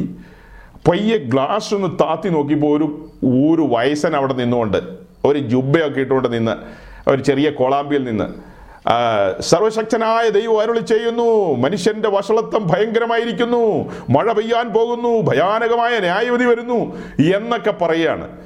അപ്പൊ ഈ ലാമക്ക് ഗ്ലാസ് ഒരു ഇച്ചിരി താത്തി. തൊട്ട് പുറയിൽ നിന്ന് സില്ല കോപിച്ചു. ആ ഗ്ലാസ് പൊക്ക്. ആ കിളവന്റെ ഒരു പ്രസംഗം. എന്നുകൊണ്ട് ഏതിൽ പോയാലും എവിടെ ചെന്നാലും അങ്ങേരുടെ ആ ഒരു പ്രസംഗം അത് കേട്ട് കേട്ട് മടുത്തു. എന്ന് തൊട്ട് പുറയിലിരുന്ന് സില്ലയോ ആദ്യം ആരാണ്ട് പറഞ്ഞു. അപ്പൊ പെട്ടെന്ന് ലാമക്ക് ഗ്ലാസ് പൊക്കി അങ്ങനെ ആ ഒരു വണ്ടി വിട്ടു പോവുകയാണ്. അപ്പോൾ ആ വണ്ടി നിങ്ങൾ ആ വണ്ടി ഒന്ന് ഭാവന കണ്ടേ? പെന്തിക്കോസുകാരുടെ വണ്ടിയാ കേട്ടോ ഇന്നോവ. അവർ സ്വപ്നം കാണുകയും പ്രാർത്ഥിക്കുകയും കൈവച്ച് ഇങ്ങനെ ഒക്കെ പ്രാർത്ഥിക്കുന്ന ഒരു സാധനമാണത്. ഇത് ഒരെണ്ണം വീടിന്റെ മുറ്റത്ത് കിടന്നാൽ ഓ സ്വത്രം പിന്നെ അടുത്ത ആഴ്ച ഒരു ലഡുവായിട്ട് സഭായോഗത്തിന് വരും. ബോധമില്ലാത്ത പാസ്റ്റർ ആ ലഡു മേടിച്ച് സ്വോത്രം ചെയ്യും. എന്തിനാ? ഒരു ഇന്നോവ മേടിച്ചു. ദൈവം തന്ന ദാനം. പറഞ്ഞു തീരാത്ത ദാന നിമിത്തം ദൈവത്തിന് സ്തോത്രം. ഒരു സൈക്കിൾ പോലും ഇല്ലാത്ത കാലത്ത് ഓ മൂത്തമോൻ ന്യൂസിലാൻഡിൽ പോയി. അങ്ങോട്ട് തന്നെ പോട്ടെ. മൂത്തമോൻ ന്യൂസിലാൻഡിൽ പോയി. അങ്ങനെ അയച്ചു തന്നതുകൊണ്ട് മേടിച്ച ഒരു ഇന്നോവ ഇതാ പോർച്ചിൽ കിടക്കുന്നു. അപ്പനും അമ്മയും കൂടെ അടുത്ത ആഴ്ച ലഡുവായിട്ട് ചെല്ലുന്നു. ബോധമില്ലാത്ത പാസ്റ്റർ ലഡു മേടിച്ച് സ്തോത്രം ചെയ്യുന്നു. എല്ലാവർക്കും കൊടുക്കുന്നു. ബോധമില്ലാത്തവരെല്ലാം ആ ലഡു തിന്നുന്നു. പറഞ്ഞു തീരാത്ത ദാനം ഇതിനു വേണ്ടിയാണോ? എന്റെ ദൈവമേ എന്തൊരു ഭയങ്കര സംഭവമാണ്. പറഞ്ഞു തീരാത്ത ദാന നിമിത്തം ദൈവത്തിന് സ്തോത്രം. ഈ കാര്യത്തിലല്ല ഓക്കെ അപ്പോൾ ആ ആ ഒരു വണ്ടിയും കാര്യങ്ങളും പറയുമ്പോൾ ഇന്നത്തെ ആധുനിക പെന്തിക്കോസിന്റെ അനുഗ്രഹിക്കപ്പെട്ട ഒരു കുടുംബത്തിന്റെ ഒരു പരിച്ഛേദം കാണിക്കാൻ വേണ്ടി അത് പറഞ്ഞെന്ന് മാത്രം. ഞാനിതൊന്നും ചിന്തിച്ചു വന്നതല്ല. സ്നാനമാണ് നമ്മുടെ വിഷയം. അങ്ങോട്ടാ പോകേണ്ടത്. പക്ഷെ ഒത്തു കിട്ടുന്ന സമയത്ത് അങ്ങ് പറയുകയാണ്. അപ്പൊ അങ്ങനെ ആ വണ്ടി ആ നിപ്പൊക്കെ കാണുമ്പോൾ നമ്മളെ കേൾവിക്കാരായ നിങ്ങൾ ഓരോരുത്തരും എന്തെന്ന് പറയും? ഇതൊരു ചവിക്കപ്പെട്ട കുടുംബമാണെന്ന് പറയുമോ യാബാൽ യൂബാൽ തുബൽ തുബൽക്കൈൻ അതെല്ലാം വിശദീകരിക്കണം. നയമ ആദ സില്ല ലാമക്. ലാമക് എന്ന് പറഞ്ഞാൽ തന്നെ ശക്തനാണ്. അങ്ങനെ ഇതെല്ലാം നമ്മൾ വിശദീകരിച്ച് വരുമ്പോഴാണ് ഒരു ഒരു അനുഗ്രഹിക്കപ്പെട്ട കുടുംബം എന്ന് നമ്മൾ പറയും. പക്ഷെ അവർക്ക് മരണത്തെക്കുറിച്ചോ ജീവിതത്തെക്കുറിച്ചോ മരണാനന്തര ജീവിതത്തെക്കുറിച്ചോ സത്യദൈവത്തെക്കുറിച്ചോ ഒരു ചിന്തയും ഇല്ലായിരുന്നു. അവർക്ക് അങ്ങനെ ഒരു ചിന്തയില്ല. അവർ അവർ സത്യാരാധനയെക്കുറിച്ച് അവർക്ക് ഒരറിവുമില്ല. അതേസമയം മറു സൈഡിൽ ഷേത്തിന്റെ വംശക്കാർ ഷേത്തിന്റെ വംശക്കാരെ എനിക്ക് വളരെ പ്രിയമാണ്. ആ വംശത്തിലല്ലേ ഹാനോക്ക് ജനിച്ചത്? ഏത് ഹാനോക്ക്? കായിന്റെ മോനൊരു ഹാനോക്ക് ഉണ്ട് അതല്ല. അതായത് ദൈവത്തോട് കൂടെ നടന്ന ഹാനോക്ക്. ദൈവത്തോട് കൂടെ നടന്ന് മരണം കാണാതെ എടുക്കപ്പെട്ട ഹാനോക്കിന്റെ വംശാവലി എത്ര ശ്രേഷ്ഠമായിരിക്കും? ആ ഹാനോക്കിന്റെ മകനാണ് മധുശലേഹ് ഈ വേദപുസ്തകം പഠിക്കുമ്പോൾ അല്ലെങ്കിൽ മനുഷ്യരാശിയോടുള്ള ബന്ധത്തിൽ ഏറ്റവും ദീർഘായുസിൽ ജീവിച്ചിരുന്ന മനുഷ്യൻ. അങ്ങനെ അവിടെ മെതുശലേഖുണ്ട് മെതുശലേഖിന്റെ മകൻ ലാമക്കുണ്ട്. അവിടെ ഒരു ലാമക്കുണ്ട്. നോഹയുടെ അപ്പന്റെ പേര്. അങ്ങനെ അദ്ദേഹത്തിനുണ്ടായ മകനാണ് കൃപ ലഭിച്ച നോഹ. അങ്ങനെ ആ ഒരു വംശാവലി. അവിടെ മക്കളും മക്കളുടെ മക്കളും ഒക്കെ ആയിട്ട് ഒത്തിരി ഉണ്ട് കേട്ടോ. കുറേ പേര് മാത്രം പറഞ്ഞതേ ഉള്ളൂ. ആ ഇവർക്കൊക്കെ മക്കളും പെൺമക്കളും ആൺമക്കളും ഒക്കെ ഒത്തിരി ഉണ്ട്. അതൊക്കെ പെറ്റുപിരികി ഒത്തിരി കാണും. ആ കാലഘട്ടത്തിൽ പത്ത് ലക്ഷത്തിന് മുകളിൽ പതിനഞ്ച് ലക്ഷത്തിനിടയ്ക്ക് ഒരു ജനസംഖ്യ ഉണ്ടായിരുന്നെന്നാണ് ചിന്തിക്കുന്നത്. പക്ഷെ എട്ട് പേര് മാത്രമേ പെട്ടകത്തിൽ കയറിയുള്ളൂ. നാം പ്രസംഗിക്കുകയും നാം സേവിക്കുകയും ചെയ്യുന്ന ദൈവം കരുണയുള്ള ദൈവമാണ് ദയാപൂർണനാണ് കൃപാനിധിയാണ് ദയാനിധിയാണ്. ഇനി എന്തെല്ലാം നിധിയാണ്? അതെല്ലാമാണ്. പക്ഷേ ആ കാലഘട്ടത്തിൽ ദൈവം എന്ത് ചെയ്തില്ല? ഈ പറഞ്ഞതൊന്നും വേണ്ട രീതിയിൽ ദൈവത്തിന്റെ ദയ ദൈവത്തിന് ദയയില്ലാത്തതുകൊണ്ടല്ല നൂറ് വർഷം നിന്ന് നോഹ പ്രസംഗിച്ചത്. പൊതുവെ പറയാറുണ്ട് നൂറ്റി ഇരുപത് വർഷം എന്നൊക്കെ. അത് ഈ പുസ്തകത്തിലൊന്നും തപ്പിയിട്ട് എനിക്ക് കിട്ടുന്നില്ല. എനിക്കിത് തപ്പിയിട്ട് ആകെ കിട്ടിയത് നൂറ് വർഷം എന്നാണ്. അഞ്ഞൂറാമത്തെ വയസ്സിൽ തനിക്ക് കൃപ ലഭിച്ചു പ്രസംഗം ആരംഭിച്ചു. അറുന്നൂറാമത്തെ വയസ്സിൽ മഴ പെയ്തു. അപ്പോൾ കണക്ക് കൂട്ടുമ്പോൾ അറുന്നൂറ് ചെയ്ത് അഞ്ഞൂറ് മൈനസ് ചെയ്താൽ നൂറ് കിട്ടും. ഇപ്പോൾ ഒരു നൂറ് വർഷം അങ്ങനെ ചിന്തിക്കുക ഒരു നൂറ് വർഷക്കാലം നിന്ന് അദ്ദേഹം ഇത് പ്രസംഗിച്ചുകൊണ്ടിരുന്നു. ദൈവത്തിന്റെ മഹാകരുണയും അവന്റെ ദീർഘക്ഷമയല്ലേ ഇത് കാണിക്കുന്നത്? ഇന്നല്ലെങ്കിൽ നാളെ നാളെ അല്ലെങ്കിൽ മറ്റന്നാൾ ഈ മനുഷ്യരെ അനുദപിക്കും.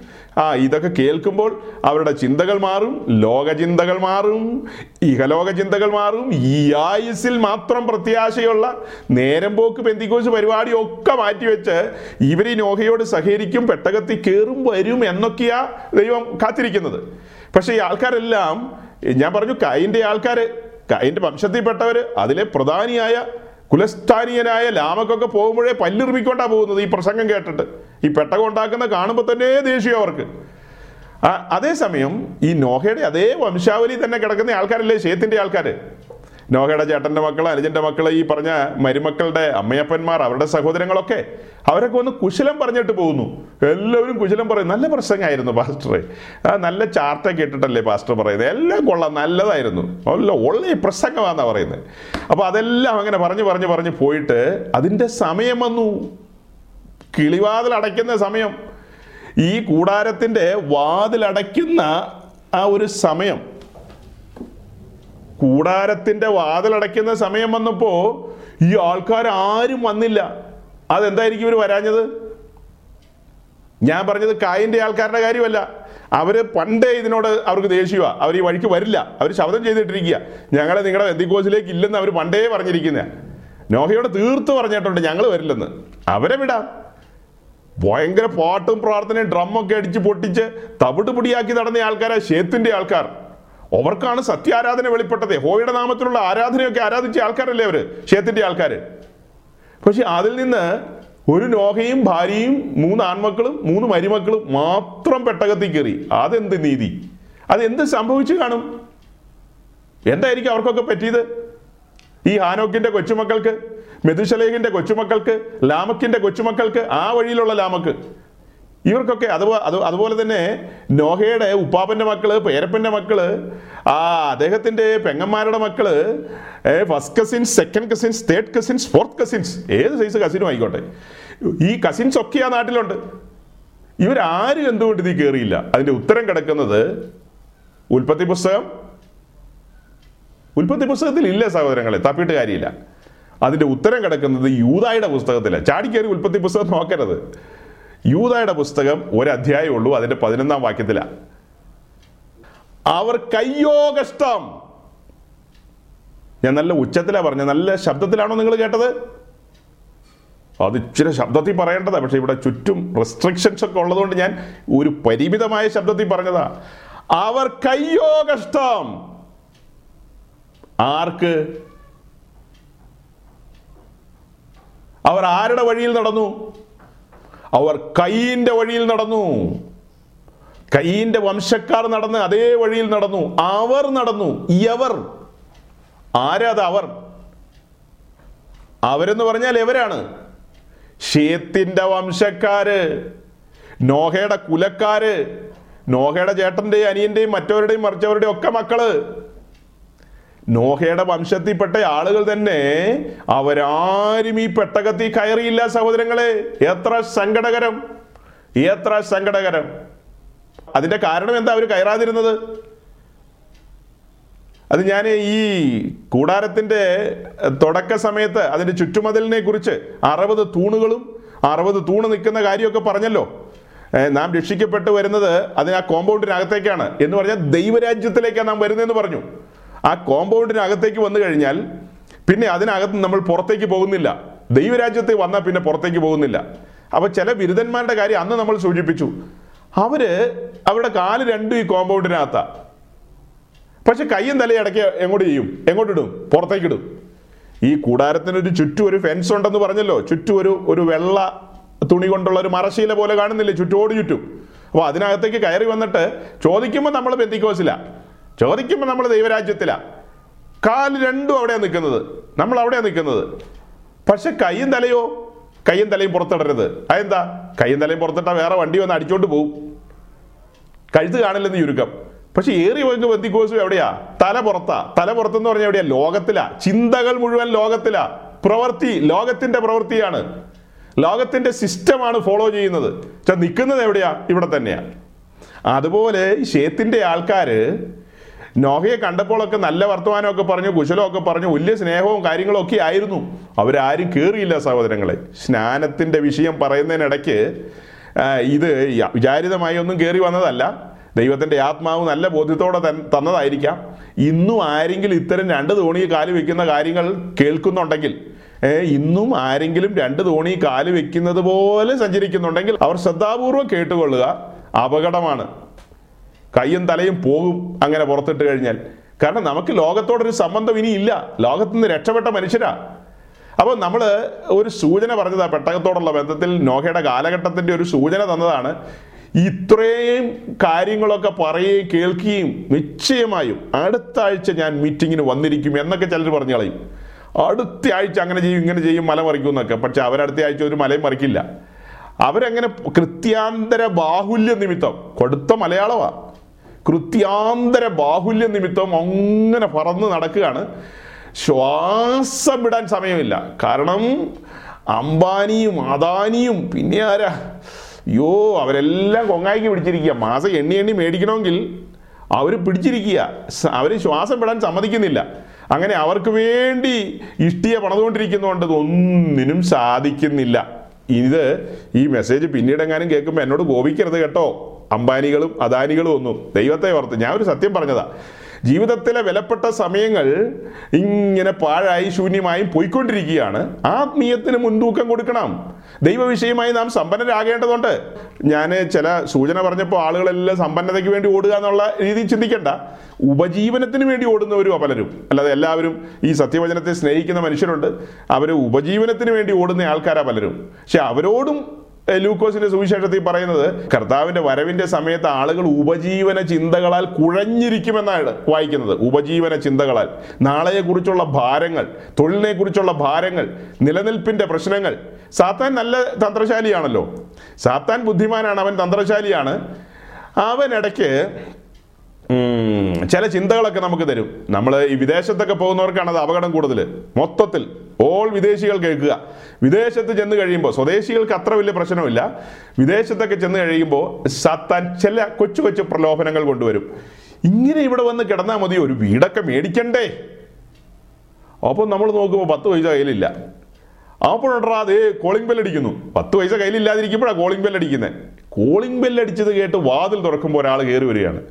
ഞാൻ ഇന്ന ബാങ്കിൽ നിന്നാണ് ഇന്ന ഇവിടെ നിന്നാണ് അവിടെ നിന്നാണ് ഇവിടെ നിന്നാണ് ഇവിടെ നിന്നാണ് എന്നൊക്കെ പറഞ്ഞിട്ട് നമ്മൾ പറയുമല്ലോ മര്യാദയുടെ പുറത്ത് കയറിയിരിക്കാൻ പറയും. കയറി ഇരുന്ന് കഴിയുമ്പോൾ അവൻ പിന്നെ നമ്മുടെ നെഞ്ചത്ത് കയറിയിരിക്കുന്ന പോലെയാണ് കാര്യങ്ങളെ മുഴുവൻ അങ്ങ് അവതരിപ്പിക്കും അവൻ. അവതരിപ്പിച്ച് സകലതും അവതരിപ്പിച്ച് പോകാൻ നേരത്ത് അവൻ നമ്മുടെ ഹൃദയം പറിച്ചോണ്ട് അങ്ങ് പോകും പോകാൻ നേരത്ത് അവൻ നമ്മുടെ ഹൃദയവും കൊണ്ട് അങ്ങ് പോവും. അതുവരെ നമ്മുടെ ഹൃദയം നമ്മുടെ കയ്യിലായിരുന്നു. എന്ന് പറഞ്ഞാൽ അവൻ നമ്മുടെ ഉള്ളിൽ മോഹത്തിന്റെ വിത്തിട്ടു.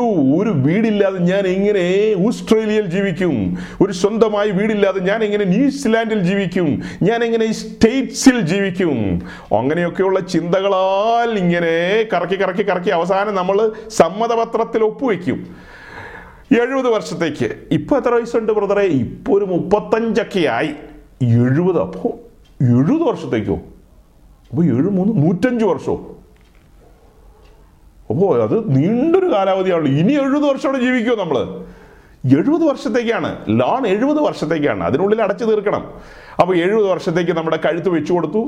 അങ്ങനെ ഈ വീട്ടിലിരിക്കുമ്പോഴാണ് ചുമ്മാ ഒരു പഴയ തുരുമ്പ് പിടിച്ച സൈക്കിളാണ് കാർ പോർച്ചിലിരിക്കുന്നത് അപ്പോൾ അങ്ങനെ ധ്യാനിച്ചും ചില വാക്യങ്ങളൊക്കെ വരികയാണല്ലോ മുമ്പിലേക്ക്. ചില വാക്യങ്ങൾ ഇങ്ങനെ ഇടിച്ചു കയറി വരികയാണ്. ദൈവത്തെ സേവിക്കുന്നവനും സേവിക്കാത്തവനും തമ്മിലുള്ള വ്യത്യാസം വെളിപ്പെടുത്തണമേ. സ്വത്രം അങ്ങനെ സേവിക്കുന്നവനും സേവിക്കാത്തവനും തമ്മിലുള്ള വ്യത്യാസം തൊട്ടപ്പുറത്തെ വീട്ടിലെ ഓർത്തഡോക്സുകാരൻ അവനിങ്ങനെ ചീറി അങ്ങ് പോയിക്കൊണ്ടിരിക്കുകയാണ്. അയ്യോ ചീറി പാഞ്ഞു പോയിക്കൊണ്ടിരിക്കുമ്പോഴാണ് നമ്മളിങ്ങനെ ഒരു പഴയ തുരുമ്പിച്ച സൈക്കിളിൽ സൈക്കിൾ വേണ്ട അത് ഇത്തിരി ഇത്തിരി കുറഞ്ഞു പോയി അത് ഒരു ഒരു ബജാജ് സ്കൂട്ടറിൽ അല്ലെങ്കിൽ വേണ്ട ഒരു ബജാജ് ഒരു പഴയ വണ്ടിയിൽ അപ്പോൾ അങ്ങനെ നമ്മൾ ആ ബജാജ് സ്കൂട്ടറിൽ പോയിക്കൊണ്ടിരിക്കുമ്പോൾ നമുക്ക് ഈ സേവിക്കുന്നവനും സേവിക്കാത്തവനും തമ്മിലുള്ള അന്തരം ന്യൂസിലാൻഡിലൊന്ന് വെളിപ്പെടുത്തണമല്ലോ. അപ്പോൾ അങ്ങനെ ഇരിക്കുമ്പോഴാണ് ഇതേ കോളിംഗ് ബെല്ലിൽ ഒരുത്തം വന്ന് അടിക്കുന്നു. കോളിംഗ് ബെല്ലിൽ ഇങ്ങനെ അടിച്ചുകൊണ്ടിരിക്കുകയാണ് അവനിങ്ങനെ അടിക്കുന്നു അവനിങ്ങനെ വർത്തമാനം പറയുന്നു. നമ്മൾ വാതിൽ തുറന്നു കൊടുത്തു. അവയും വാതിൽ തുറന്നു കൊടുക്കുകയാണല്ലോ ചെയ്തത്. നമ്മുടെ വല്യമ്മിച്ചി എന്ത് ചെയ്തു? വാതിലങ്ങ് മലർക്ക തുറന്നു കൊടുത്തു. പുള്ളിക്കാരൻ അകത്ത് കയറി വന്ന് കാര്യങ്ങളൊക്കെ അങ്ങ് ബ്രോഷറൊക്കെ കാണിച്ചു അവയുടെ മുമ്പിൽ ഡീറ്റെയിൽസ് ഒക്കെ കാണിച്ചു. ഈ വൃക്ഷത്തിന്റെ ഡീറ്റെയിൽസ് അപ്പോൾ ആ വൃക്ഷത്തിന്റെ ഡീറ്റെയിൽസ് ഈ വൃക്ഷത്തിന്റെ ഡീറ്റെയിൽസ് ഒക്കെ അവ പറഞ്ഞു അങ്ങനെയല്ല ഇങ്ങനെയാ ദൈവം പറഞ്ഞിരിക്കുന്നത്. പിതാവ് ഇങ്ങനെയാ പറഞ്ഞതെന്നൊക്കെ പറഞ്ഞപ്പോൾ പുള്ളി പറഞ്ഞു അങ്ങനെയല്ല. അതിനകത്തൊരു ചെറിയ ക്ലറിക്കൽ മിസ്റ്റേക്ക് ഉണ്ട്. ഗ്രീക്ക് അങ്ങനെയല്ല. സാത്താൻ ഉടനെ ഹൗക്ക് ഗ്രീക്ക് പറഞ്ഞു കൊടുത്തു. ഗ്രീക്കിൽ അങ്ങനെയല്ല. ഗ്രീക്കിൽ ഇത് തിന്നുന്ന നാളിൽ അങ്ങനെയൊന്നും അല്ല. നിങ്ങളിത് തിന്നാൽ ദൈവത്തെ പോലെ ആകുന്ന നിങ്ങൾക്ക് ഹീബ്രു മാത്രമേ അറിയൂ. ഹീബ്രു മാത്രം അറിയുന്നതുകൊണ്ടാണ് പ്രോബ്ലം പറ്റിയത്. അപ്പോൾ അങ്ങനെ ഹൗവയെ സാത്താൻ ഗ്രീക്ക് പഠിപ്പിച്ചു. ഗ്രീക്ക് പഠിപ്പിച്ച് തകിടം മറിഞ്ഞ് തലകുത്തി താഴെ പോയി. ആ കുടുംബം തകർന്ന് തരിപ്പണമായി എന്ന് പറഞ്ഞാൽ മതി. തരി തകർന്ന് തരിപ്പണമായില്ലേ? ആ കുടുംബം തകർന്ന് തരിപ്പണമായതുകൊണ്ടാണ് നമ്മളിപ്പോൾ ഈ ചാർട്ടൊക്കെ ഇട്ട് ഇങ്ങനെ നിന്ന് പറഞ്ഞുകൊണ്ടിരിക്കുന്നത്. എനിവേ നമ്മുടെ ഈ കോളിംഗ് ബെൽ അടിച്ച വിദ്വാൻ കാര്യങ്ങളെല്ലാം ബ്രോഷറൊക്കെ കാണിച്ചു തന്നിട്ട് ഡീറ്റെയിൽസ് ഒക്കെ പറഞ്ഞു. ഒന്നും ചെയ്യണ്ട. ഒന്നും ചെയ്യണ്ട. വന്ന ചാവി ഒന്ന് കൈപ്പറ്റിയാൽ മതി. ഏത്? ഈ സ്കൂട്ടറായി പോയിക്കൊണ്ടിരിക്കുന്നത് നമ്മളോടാ പറയുന്നത്? ആ ഒരു നാൽപ്പത് ലക്ഷത്തിന്റെ ഒരു നാൽപ്പത് അമ്പതോ ഇരുന്നോട്ടെ. ഏതായാലും ലോണല്ലേ? നാൽപ്പതെങ്കിൽ നാൽപ്പത് അമ്പതെങ്കിൽ അമ്പത് വല്ലവന്റെ വണ്ടിയാ. ശരി കാട്ടിൽ തടി തേവരുടെ ആന എന്ന് പറഞ്ഞ പോലെ അങ്ങനെ നമ്മളങ്ങ് പോകുന്നു എല്ലാത്തിലും സൈൻ ചെയ്യുന്നു. മരണ വാറണ്ടിൽ ഒപ്പം കിടുന്നു എല്ലാ സ്ഥലത്തും ഒപ്പിടുന്നു സകല സ്ഥലത്തും. അങ്ങനെ അവസാനം താക്കോൽ കിട്ടി അത് അച്ഛനും അമ്മാമ്മയും കൂടെ കൂടി അപ്പുറം ഇപ്പുറം ഇരുന്നുകൊണ്ട് വണ്ടി ഓടിച്ചിങ്ങനെ വീട്ടിലേക്ക് കൊണ്ടുവരികയാണ്. അടുത്ത ആഴ്ച സഭായോഗത്തിന് പോകണം സ്തോത്രം. ഏതാ? വെള്ളി രൂപ കൊടുക്കാതെ കിട്ടിയ സാധനത്തിന് എന്ത് സ്തോത്രമാണ് ഇത് ജീവിതവും കഴുത്തും എല്ലാം വെച്ചു കൊടുത്തിട്ടാണ് ഈ ലോൺ കിട്ടിയിരിക്കുന്നത്. ഞാൻ പറഞ്ഞു വരുന്നത് എന്താ? ഞാൻ പറഞ്ഞു വരുന്നത് ഒരു പുരുഷായുസ് മുഴുവനും അടിയറ വെച്ചിട്ട് നമ്മളിങ്ങനെ കാര്യങ്ങൾ ചെയ്യുക. നിങ്ങൾക്കിത് കൈകാര്യം ചെയ്യാൻ കഴിവുള്ളവരാണ് ചെയ്തു കൊള്ളണം കേട്ടോ. എന്റെ പൊന്നെ ഞാൻ പറഞ്ഞതിന്റെ പേരിൽ ഇനി സ്കൂട്ടർ മാറ്റാതിരിക്കുകയൊന്നും ചെയ്യരുത്. സ്കൂട്ടറെ തന്നെ പോകണമെന്നൊന്നും ഞാൻ വാശി പിടിക്കുന്നില്ല. നിങ്ങൾക്ക് എന്തു വേണേലും ആകാം. പക്ഷെ ഇത് ബാലൻസ് ചെയ്യാൻ മിടുക്കുണ്ടെങ്കിൽ നിങ്ങളെ ഞാൻ മിടുക്കന്മാരെന്ന് വിളിക്കാം. അതായത് ഇത് ബാലൻസ് ചെയ്യണം. ഈ എഴുപത് വർഷത്തെ ലോൺ കൊടുത്ത് അതൊക്കെ അടച്ച് കൈകാര്യം ചെയ്ത് വണ്ടി ലോൺ കാർ ലോൺ മക്കളുടെ ലോൺ. മക്കളുടെ ലോൺ എന്ന് പറഞ്ഞാൽ മക്കളെ പഠിപ്പിക്കാൻ. പിന്നെ എന്താ വീട്ടു സാധനങ്ങൾ. അതിന് അതിന് നമ്മൾ പറയുന്നതാണ് തട്ടുമുട്ട് സാധനങ്ങൾ എന്ന് പറയും. അങ്ങനെ മൊത്തം തട്ടുമുട്ട് സാധനങ്ങളെല്ലാം ഒരു ലോറി ഇങ്ങ് വന്നു. ആ ലോറിക്കകത്ത് മുഴുവനും തട്ടുമുട്ടായിരുന്നു അങ്ങനെ ഈ സാധനങ്ങളെല്ലാം കയറ്റി അകത്ത് വെച്ചു മൊത്തം അങ്ങ് ഫർണിഷ് ചെയ്തു. എന്നിട്ട് നമ്മൾ അകത്തിരുന്നുകൊണ്ട് പറയാണ് അകത്തിരുന്നുകൊണ്ട് നമ്മൾ പ്രാർത്ഥിക്കുകയാണ് കർത്താവെ വേഗം വരണമേ. പ്രാന്ത് പിടിച്ച് നടന്നായി ഈ പരിപാടിയൊക്കെ ഒപ്പിക്കുന്നത് എന്നിട്ട് പറയുന്നത് നീ വേഗം വരണം. ഇത് പയ്യെ പയ്യെ ഘട്ടം ഘട്ടമായിട്ടൊക്കെ ചെയ്യുവാണേലും വേണ്ടില്ല. ഇതെല്ലാം കിറുക്ക് പിടിച്ചിട്ടാ ചെയ്യുന്നത്. കുറുക്ക് പിടിച്ചതൊക്കെ ഒപ്പിച്ചു വെച്ചിട്ടാ പറയുന്നത്. കർത്താവേ വേഗം വരണമേ. ഉപദേശം ഒടുക്കം പറയുമല്ലോ കർത്താവേ വേഗം വരണമേ. അപ്പം നമ്മളും അതിന്റെ കൂട്ടത്തിൽ ഈണത്തിൽ തട്ടിവിടുകയാണ് വേഗം വരണമേ എങ്ങോട്ട് വരാൻ? ഈ ലോണൊക്കെ അടച്ച് തീർത്തിട്ട് വേണ്ടേ പോവാൻ? അപ്പോൾ ഇതൊക്കെ കോംപ്ലിക്കേഷനാണ് ഇങ്ങനെയൊക്കെയുള്ള പ്രസംഗമൊക്കെ വന്നു കഴിഞ്ഞാൽ മനുഷ്യന്റെ സ്വസ്ഥതയും പോവും സമാധാനവും പോവും. നമ്മുടെ ചവരന്മാരാണ് ഈ ലിങ്ക് കൊണ്ടുപോയി അവിടെ ഇവിടെയൊക്കെ എങ്ങാണ്ടൊക്കെ വഴിത്തലക്കലൊക്കെ ഇന്ന് ഇട്ടിട്ടുണ്ടെന്നാണ് കേട്ടത്. വഴിത്തലക്കിലും തെരുവുകളിലും എല്ലാ സ്ഥലത്തും കൊണ്ടുപോയി ഇതിന്റെ ലിങ്ക് കൊണ്ടുപോയി ഇട്ടിട്ടുണ്ട്. ആരെങ്കിലും ഒക്കെ ഇത് കണ്ട് കയറി കയറി വരികയാണെങ്കിൽ തമ്പുരാനെ ഒരു ലോൺ എടുക്കാൻ പോകുന്ന പോക്കിലായിരിക്കും. ഇച്ചിരി നേരം ഉച്ച കഴിഞ്ഞിട്ടായിരിക്കും ബാങ്കിൽ വിളിച്ചിരിക്കുന്നത്. അപ്പോൾ രാവിലെ ഈ ഈ സൂം മീറ്റിങ്ങിൽ ഒന്ന് കയറിയിട്ട് പോകാമെന്ന് വെച്ച് ഒന്ന് ഞെക്കി ഞെക്കി കയറി വന്നതാണ് T P C prayer room New Zealand. അന്നൊക്കെ കേൾക്കുമ്പോൾ ഒരു വിടുതലുള്ള സ്ഥലവും അനുഗ്രഹിക്കപ്പെട്ടവരുടെ കൂട്ടമാണെന്നൊക്കെ ആൾക്കാർ തെറ്റിദ്ധരിക്കും.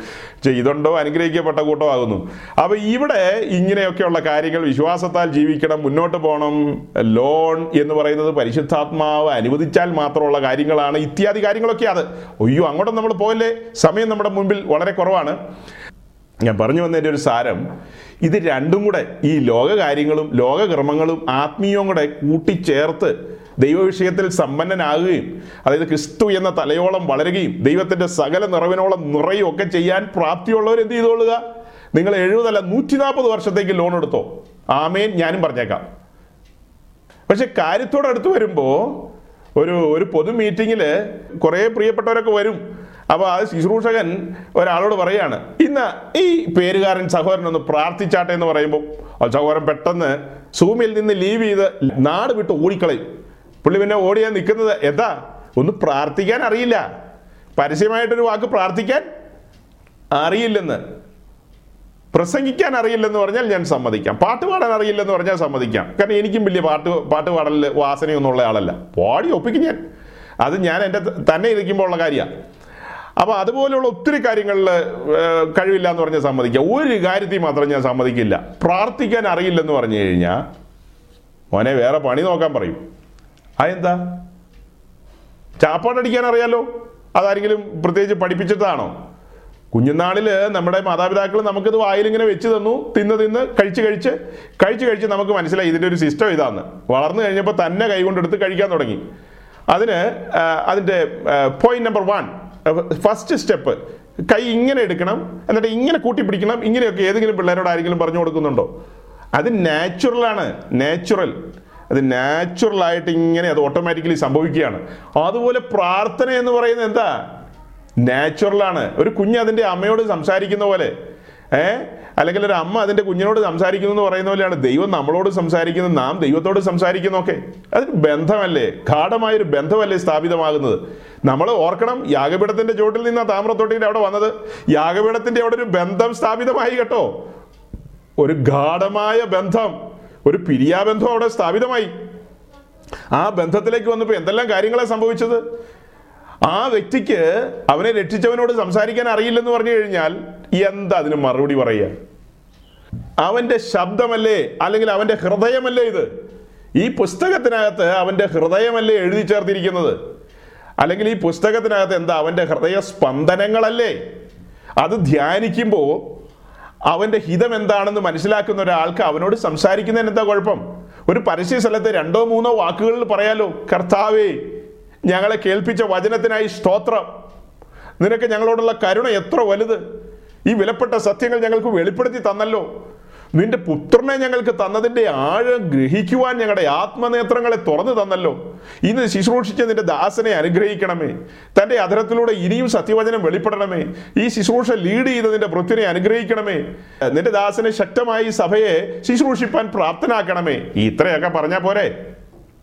അത്ര പോലും പറയാൻ പറ്റിയില്ലെങ്കിൽ നിങ്ങൾ എഴുപതല്ല നൂറ്റം നൂറ്റി നാൽപ്പതല്ല ഇരുന്നൂറ്റി എൺപത് വർഷം ലോൺ എടുത്തോ? എനിക്കൊരു വിരോധമില്ല നിങ്ങൾ ലോൺ എടുക്കുന്നത് കൊണ്ടോ നിങ്ങൾ ഇത്യാദി വഴികളിലൂടെ പോകുന്നുണ്ടെന്ന് നമുക്ക് പരാതി ഉണ്ടായിട്ടല്ല. ഈ മറു സൈഡും കൂടി ഒന്ന് ബാലൻസ് ചെയ്ത് കാണിക്കണം. മറു സൈഡ് ബാലൻസ്ഡ് അല്ലെന്ന്. അപ്പം നമുക്ക് സങ്കടം വരും. നിങ്ങൾ ഒരു ബംഗ്ലാവ് വയ്ക്കുന്നുണ്ടോ നിങ്ങൾ ലിമൂസിനി പോകുന്നുണ്ടോ ഏ? അല്ലെങ്കിൽ നിങ്ങൾ കാടിലാക്കി പോകുന്നുണ്ടോന്നും നമുക്ക് ഉദ്ദേശിമാർക്ക് ഒരു ദണ്ണമില്ല ഇതിലൊക്കെ പോകുന്ന സമയത്തും രണ്ട് വാക്ക് പറയാനറിയണം. നിങ്ങളോട് പ്രതിവാദം ചോദിക്കുന്ന ആളുകളോട് വിശ്വാസ സ്നാനത്തിന്റെ ആഴത്തെക്കുറിച്ച് പറയാൻ കഴിയണം. ഇത് അപ്പസ്തോലിക ഉപദേശമാണ്. സ്നാനത്തിൽ ആരുടെയും പാപം മോചിക്കുന്നില്ലെന്നുള്ളത് തറപ്പിച്ചു പറഞ്ഞു കൊടുക്കണം. സ്നാനം ജഡത്തിന്റെ അഴുക്ക് കളയാനായിട്ടുള്ളതല്ല.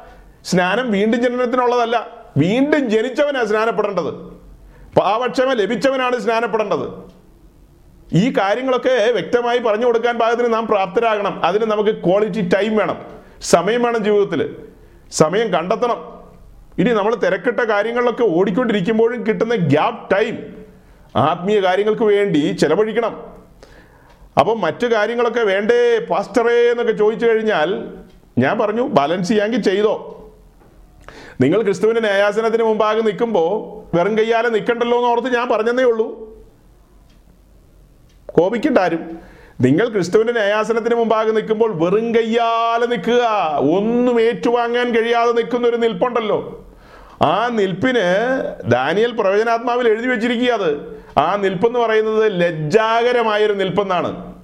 നിലത്തിലെ പൊടിയിൽ നിദ്ര കൊള്ളുന്നവരിൽ ചിലർ ഉയർത്തു വരുന്നത് ലജ്ജയ്ക്കായിട്ടാണ്. അപ്പൊ അങ്ങനെ ലജ്ജിക്കാൻ ഇടവരരുത്. അവൻ പ്രത്യക്ഷനാകുമ്പോൾ കുഞ്ഞുങ്ങളെ നാം അവന്റെ സന്നിധിയിൽ ലജ്ജിക്കുവാൻ ഇടവരരുത്. അതിനാണ് സമയം നോഹയുടെ കാലമാ പറഞ്ഞു തന്നത്. ഇപ്പൊ നോഹയുടെ കാലം ഞാൻ പിന്നെ എടുത്ത് പറഞ്ഞ എന്താന്ന് ചോദിച്ചു കഴിഞ്ഞാൽ കർത്താവ് യേശു ക്രിസ്തുവിന്റെ മടങ്ങിവരവിനോടുള്ള ബന്ധത്തിൽ ഉപമാനങ്ങളെല്ലാം പറഞ്ഞപ്പോൾ അതിന്റെ കൂട്ടത്തിൽ ലക്ഷണങ്ങൾ പറഞ്ഞു. അതെ കർത്താവ് യേശു ക്രിസ്തുവിന്റെ മടങ്ങിവരവിനോടുള്ള ബന്ധത്തിൽ ലക്ഷണം ചോദിച്ചപ്പോൾ ലക്ഷണം പറഞ്ഞപ്പോൾ രണ്ട് കാര്യം പറഞ്ഞു. ഒന്ന് നോഹയുടെ കാലവും ഒന്ന് ലോത്തിന്റെ കാലവും. ആ രണ്ടുപേരുടെ കാലഘട്ടത്തിന്റെ പ്രത്യേകത മനസ്സിലാക്കണം. അതുപോലൊരു കാലഘട്ടത്തിലൂടെ നമ്മൾ സഞ്ചരിച്ചുകൊണ്ടിരിക്കുകയാണ്. അതുപോലൊരു കാലഘട്ടത്തിലൂടെയാണ് നമ്മളും പോയിക്കൊണ്ടിരിക്കുന്നത്. അപ്പോൾ അവർക്ക് സംഭവിച്ച ചതി അവർ ചതിക്കപ്പെടുക ചെയ്തത് അവർ ചതിക്കപ്പെടുക ചെയ്ത് ആ കാലഘട്ടത്തിലെ ജനം. അതുപോലെ ഈ തലമുറയിൽ ഇത്ര സത്യങ്ങൾ കേട്ട ആരും ചതിക്കപ്പെടരുത് വഞ്ചിക്കപ്പെടരുത്. കർത്താവ് നമുക്ക് തരുന്ന ബോധ്യം ഉണ്മാനും ഉടുക്കാനും ഉണ്ടെങ്കിൽ മതി എന്നും വിചാരിക്കാം. കടുത്ത പ്രയോഗമാണ് വേദപുസ്തകത്തിൽ നിന്ന് ആ വാക്യമൊക്കെ ഒന്ന് മാറ്റി തരികയായിരുന്നെങ്കിൽ സന്തോഷമായിരുന്നു. എങ്ങനെയാ വാക്യം? ഉണ്മാനും ഉടുക്കാനും ഉണ്ടെങ്കിൽ മതി എന്ന് വിചാരിക്കാം. ഇങ്ങനത്തെ വാക്യങ്ങളൊക്കെ ഈ പുസ്തകത്തിൽ എന്തിനു എഴുതി വെച്ചെന്ന് എനിക്കൊരു പിടിയില്ല. എത്രയോ മനുഷ്യരുടെ സമാധാനം കളയുന്ന വാക്യങ്ങൾ അത് അങ്ങനെ മാത്രം വിചാരിച്ച് നമുക്ക് ജീവിക്കാൻ പറ്റുമോ സഹോദരങ്ങളെ യാഗപീഠത്തിന്റെ ചോട്ടിൽ ഒരു ഒരു സെക്കൻഡ് അല്ലെങ്കിൽ വേണ്ട മുൻപോട്ട് പോയിട്ട് ഞാൻ യാഗപീഠത്തിന്റെ ചോട്ടിൽ വന്ന് ഇതിനോട് ചേർത്തുള്ള ഒന്ന് രണ്ട് കാര്യം പറയാൻ വരുന്നു. അത് അങ്ങനെ പറയാം. അവൻ നോഹയുടെ കാലം പറഞ്ഞതുകൊണ്ട് ഇത്രയും പറഞ്ഞു. ഓക്കെ നോഹയുടെ കാലം പറഞ്ഞതുകൊണ്ടാണ് ഞാൻ ഇത്രയും കടത്തി പറഞ്ഞത്. ഒന്നും കേട്ടില്ലെന്ന് ആരും പറയരുത്. സമയം തക്കത്തിൽ ഉപയോഗിച്ചു കൊള്ളുക. ഓക്കെ നമുക്ക് ഈ നോഹയുടെ പെട്ടകത്തിന്റെ മുകളിലേക്ക് അതിന്റെ അപ്പർ ഡെക്കിൽ നിന്ന് നിൽക്കാം. അപ്പർ ഡെക്കിൽ നിന്ന് നമ്മൾ ഇനി കാര്യങ്ങൾ കാണുകയാണല്ലോ. കാര്യങ്ങൾ കാണുമ്പോൾ ആ വെള്ളത്തിലൂടെ ഇങ്ങനെ ഒഴുകിപ്പോയ പോക്ക് അതിന്റെ ആൾക്കാരൊക്കെ ഒഴുകിപ്പോയി നമ്മൾ പറയും. അപ്പൊ അതിന് നമ്മൾ എന്ത് പറയും? അവന്മാർ വെറും ജഡികന്മാരാണ് വേറും ജഡികന്മാർ അവന്മാർ വെള്ളത്തിൽ ഒഴുകി പോയില്ലേ അത്ഭുതമുള്ളൂ. അത് സമ്മതിച്ചു. അവർ വെള്ളത്തിൽ ഒഴുകി പോകുന്നൊക്കെ നമ്മൾ സമ്മതിച്ചു. പക്ഷെ ഷേത്തിന്റെ ആൾക്കാരോ?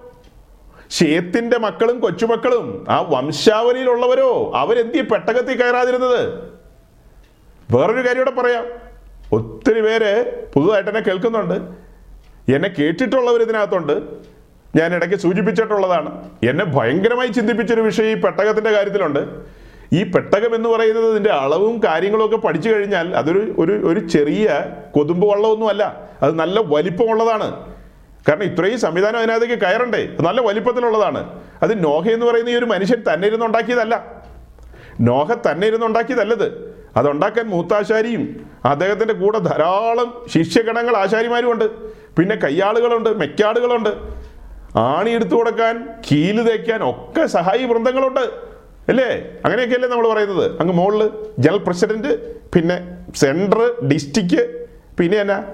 ഏ? തഹസീൽദാറോ? ആ തഹസീൽദാർ ഇല്ലല്ലോ ഇതിനകത്ത് അല്ലേ? അങ്ങനെ സെൻട്രൽ കിണ്ടർ എന്നൊക്കെ പറഞ്ഞ് ഇങ്ങനെ താഴേക്ക് വരും ചോട്ടാകൾ വരെ. ഇതെല്ലാം കൂടെ കൂടിയ പെട്ടകം പണിയുന്നത്. അങ്ങനെ പെട്ടകം പണതു ഒരു ഭാവനയും കൂടെ കൊണ്ടുവരാം. നമ്മൾ മൊത്തം ഭാവനക്കാരാണല്ലോ. പെട്ടകത്തിന്റെ ഒരു ഭാവന ഒരു അല്പനേരത്തേക്ക് അങ്ങനെ പെട്ടകത്തിന്റെ പണിയെല്ലാം തീരുന്നു. മൊത്തം പണിയൊക്കെ തീരുന്നു. കീലൊക്കെ തേച്ച് തീർന്നു. അകത്തും പുറത്തും കീൽ തേച്ചു. ഒരു തുള്ളി വെള്ളം അകത്ത് കയറാത്ത രീതിയിൽ എല്ലാം സെറ്റ് ചെയ്തു. എല്ലാം ഭദ്രമായി ഭംഗിയാക്കി. എല്ലാം ഭദ്രമാക്കി. അങ്ങനെ എല്ലാം ഭദ്രമാക്കിയതിന് ശേഷം ഇനി നോഹയല്ലേ ഇതൊക്കെ കയറി ചെയ്തേ? ഒരു പ്രതിഷ്ഠ ശുശ്രൂഷ നടത്തണമല്ലോ. ഏഹ് നാട്ടുകാരുടെ ഭാഷയിൽ പറഞ്ഞ് ഇനാഗുറേഷൻ നമുക്ക് ആത്മീയത്തിൽ അങ്ങനെ ഒരു വാക്കില്ല. നമുക്ക് ഇവിടെ ഒരു സമർപ്പണ ശുശ്രൂഷ നടത്തണം പെട്ടകത്തിന്റെ അല്ലെങ്കിൽ ഒരു പ്രതിഷ്ഠ.